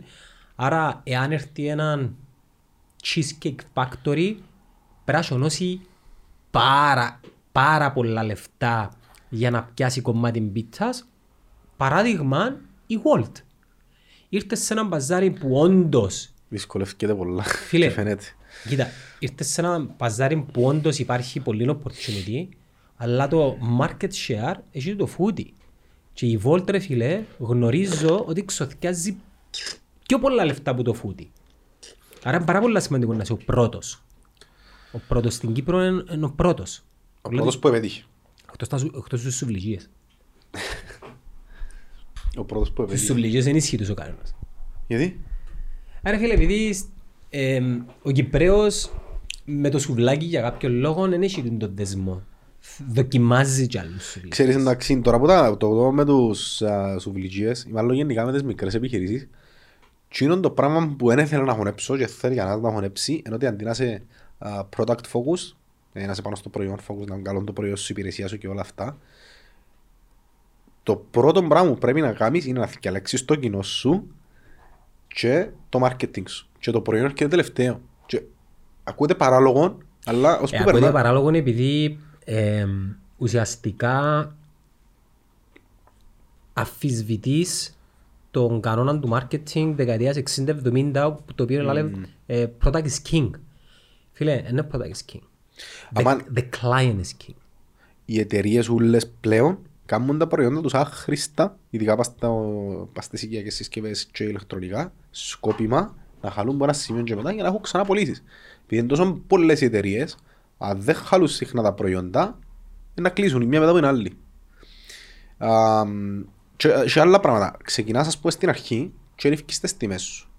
Πάλι στις πιο χαμηλά από τους άλλους. Πολλά λογικό. Πολλά κακό όμως. Ε, λογικό όμως. Ε, περάσαμε το γεμίσουν το στάδιο. Θέλεις cash flow στα πλέον. Κοιτάξτε, εσύ δαμε το πράγμα, εσύ δαμε που κάνεις εν άλλη φάση. Εμείς δεν κάνουμε μόνο το πράγμα. Α, δεν ξέρω να κάνουμε. Ενώ δεν πίσω σου, ενώ είμαστε δικαιορόφοι ένα marketing company. Τούτο είναι ένα προϊόντα μας. Α, οκ. Να συζητήσουμε μετά από τούτο. Ας πούμε, έχεις έναν προϊόν, έχεις έναν... Ας σου δώσω έναν παράδειγμα. Και follower μου μιλήσαμε, δεν θα αναφέρω το όνομα της, αλλά να πω. Κάμνει ποιοντικά βιολογικά προϊόντα. Σαπουνάκια, λαδάκια και ξέρω εγώ. Οκ. Πουλά τα χαμηλή τιμή. Πουλά τα, δηλαδή, έχει πράγματα που είναι καλή ούτε δέκα τοις εκατό κέρδος. Και είμαι κάπως εγώ, οκ. Θέλει να μπει μέσα στο παζάρι και πάλι χαμηλή τιμή. Αξιε διαφορετικό είναι υπηρεσία από προϊόνα. Ναι. Παίζει ρόλο. Ναι. Εννοείται, γι' αυτό που είπα ότι εσύ, ε, ε, μετράς εσύ μες τούτον το πράγμα περίπου. Τώρα, τώρα πουλάς έναν προϊόν το οποίο το κοινό που θέλει να το πιάσει και είναι το προϊόν ψάχνει κάτι φτηνό. Ψάχνει κάτι ποιοτικό. Άρα εσύ θέλεις να πουλήσεις ποιότητα, σωστό. Θέλεις να πουλήσεις ένα luxury brand. Ένα high quality luxury brand. Vegan, vegetarian, τούτες όλες οι, οι ορολογίες που γεμώσαν το healthy. Δεν βριάζει με το healthy. Είναι πάρα πολλά ειρωνικό το healthy, από τότε το βλέπω, δεν βριάζω. Οπότε εσύ αντί να ψήνεις την τιμή, κάνεις λίγα προϊόντα καλά, ανεβάζεις, παραφουσκώνεις την τιμή και στοχεύεις στον κόσμο που είναι να πάει να πετάξει δέκα ευρώ για ένα σαπούνι. Εν προσπαθείς να πιέσεις τον κόσμο που είναι να δοκεί δύο ευρώ για ένα σαπούνι και να έρθεις εσέναν επειδή είναι βιολογικό και πουλάς το πέντε ευρώ και χάνεις. Έχεις δίκαιο. Ε, ε, προσπαθώ να εξηγήσω, καταλάβω, δεν χρειάζεται να κάνεις πολλά προϊόντα ή το άλλο το πράγμα. Πιάνονται πολλές νέες εταιρείες, μικρές, νο, μικροεπιχειρήσεις. Βγάλουν τον καταναλωτισμό τους πάνω στην εταιρεία. Αγοράζουν συνέχεια πράγματα από σένα να γίνει δουλειά, αλλά δεν καταλαβαίνω ότι είναι τα μηχανήματα και τα υλικά και το προϊόν που αναφέρουν τα λεφτά. Είναι το marketing, μόνο το marketing. Να έβρεις ποιον είναι το κοινό σου. Ο Steve Jobs είπε ότι ο, ο κόσμος δεν ξέρει να που θέλει, πρέπει να του πεις εσύ να που θέλει. Όταν εσύ διάς πάρα πολλές επιλογές του άλλου και φτηνές, ε, ε, ε, θα, θα αγοράσει από εσένα, ε, θα καθιαλέξει. Αν του διάς λίγες επιλογές και παρουσιάζεις του το ότι είναι καλές, και αμένει να πουλήσει, να αγοράσει. Εντάξει, πιστεύουμε να πω, ρε φίλε, ένα ολοκληρώνο επεισόδιο φιλοσοφίας γενικά. Πάρα, θε, θέλω να το κάνω βίντεο στο YouTube το με Apple. Ε, εγώ διδάσκω στο Global College mm-hmm. και κάνω Global Brand Management. Okay. Και ένα από τα παραδείγματα που παραδίδω στα παιδιά είναι το παράδειγμα της Apple. Και ουσιαστικά για να το κάνουμε wrap-up γενικά, η Apple είναι το καλύτερο προϊόν. Όχι με τίποτε. Απλά η Apple αφοσιώθηκε αποκλειστικά marketing-wise αφού έκαμε ένα decent προϊόν, παραπάνω από decent, αλλά πάλι είναι το καλύτερο, στον καταναλωτή. Ε, έφερε μια καινοτομία και είπε εκείνη του καταναλωτή τι είναι καλό για εκείνον, επειδή στόχευσε στα συναισθήματα του. Mm. Δηλαδή, το να έχω Apple τότε ειδικά εκπλήρωνε κάποια κενά μου, ας πούμε. Συγγνώμη. iPhone. Ναι, καταλάβες. Δηλαδή, το να... κάποτε ρε φίλε, οι γραφίστες πρέπει να είχαν Apple. Εν ισχύει πλέον τούτο. Εν ισχύει πλέον τούτο. Μπήκαν και άλλες εταιρείες πολλά δυνατές, πολλά... Καταλάβες. Άρα, με τούν την λογική ερχόμαστε και υποστηρίζουμε τη θεωρία που λαλείς, ότι πρέπει να προσηλωθείς στις ανάγκες του πελάτη, τις οποίες ο πελάτης δεν ξέρει. Εκουρτίζεις με τώρα να συζητήσω για Apple. Αρέσκει ο Μπραν, ναι. Αρέσκει μου η φιλοσοφία του Steve Jobs. Εν παίζεται, απλά εν παίζεται. It's on a decline όμως. Σαν Μπραν, εγώ θεωρώ ότι it's on a decline. Αν και είμαι που τα top, θεωρώ ότι... Όχι. Κρατούμε την... Σαν Μπραν το όχι. Διότι εκείνο που πετυχαίνει είναι να κάνει το χρήστη να νιώθει special μέσω της, της χρήσης του, του λογισμικού. Ε, επειδή ε, ε, χρησιμοποιεί τα Apple, μπορείς να το καταλάβεις. Ούτε εγώ χρησιμοποιώ. Ούτε, αλλά, ούτε εγώ χρησιμοποιώ. Αλλά κάνει. Θεωρώ το φτωχό. Mm. Ε, κοίταξε, τούτο, το Android είναι open source και έχεις να βρεις τα πάντα. Αλλά τα Apple βρίσκουν σου τη λύση για τις παραπάνω ανάγκες που έχεις να κάνεις. Δείχνουν σου ότι έχεις, ξέρω, δεκαπέντε applications, να κάνεις ό,τι βασικό χρειάζεσαι και κάνεις το εύκολα, σχετικά καλά, full συνδεδεμένο με τα άλλα τους τα τούτα, χωρίς να χρειάζεται ιδιαίτερη γνώση. Πουλάτουν το πράγμα. Ενώ στο Android πρέπει να δουλέψεις λίγο παραπάνω για να πιάσεις και όπου θέλεις και θέλεις και λίγες παραπάνω γνώσεις. Δηλαδή κάνει το, φαίνεται, διάσου την αίσθηση του premium. Δηλαδή, ας πούμε, το ό,τι υπηρεσία έχει η Apple, κάνεις την πας στο Android και καλύτερα και πιο φτηνά. Αλλά η Apple έρχεται και λαλεί σου. Διαφημίζεις ότι ε, μπορείς να κάνεις τούτον, τούτον, τούτον και τούτον εύκολα. Χωρίς να δηλαδή, το προσπαθεί να το κάνει όσο πιο εύκολο χρήστο μπορεί. Και εσύ που πούμε πολλούς που νευριάζουν ότι δεν έχει να προσφέρει πολλά πράγματα. Έχει σκό, σκόπιο που δεν έχει να προσφέρει πολλά. Διότι κάνοντας έναν κινητό το ότι, το ότι εν, εν εύκολο να χρησιμοποιήσεις, δεν έχει πολλές επιλογές. Που πάλι στο κομμάτι του ο κόσμος ξέρει να που θέλει, εν έχει πολλές επιλογές έξτρα, περιορίζεις τον στο να μην είναι θυσμένο τσαμέ και μετά να μην μπορεί να πάει σε άλλη συσκευή. Διότι μετά είναι πολλά δύσκολο να αφήσεις που το Apple, επειδή είσαι περιορισμένος μέσα σε έναν κουτί που επίλεξε η Apple. Έτσι το πρώτα είναι της ρε φίλα, άμα αγοράσεις ας πούμε το κινητό, πρέπει να αγοράσεις όλα τα παρεμφερή. Ναι, επειδή συνδέονται εύκολα. Ναι, εντάξει, πιθανόν να θεωρηθεί και liability το πράγμα. Κρίνεται η Apple, αλλά όπως και να έχει. Κωνσταντίνο μου, εγώ χάρηκα που τα είπαμε. Mm-hmm. Ε, λίγο πριν κλείσουμε, αν θέλεις να μοιραστείς λίγο που μπορεί να σε βρει ο κόσμος. Είναι YouTube Meet Κωνσταντίνος, TikTok Meet Κωνσταντίνος και στο Instagram πάλι. Uh, νομίζω YouTube αξίζει πολλά παραπάνω από TikTok. Οκ, okay. Τώρα ψάξε τον Κωνσταντίνο, δείτε τον. Κάμε ένα Facebook, κάμε ένα LinkedIn, κάμε ένα Twitter. Ε, εντάξει, θέλουν χρόνο τα πράγματα, αλλά έγινε. Ας είσαι καλά Κωνσταντίνο, ευχαριστώ πάρα πολύ.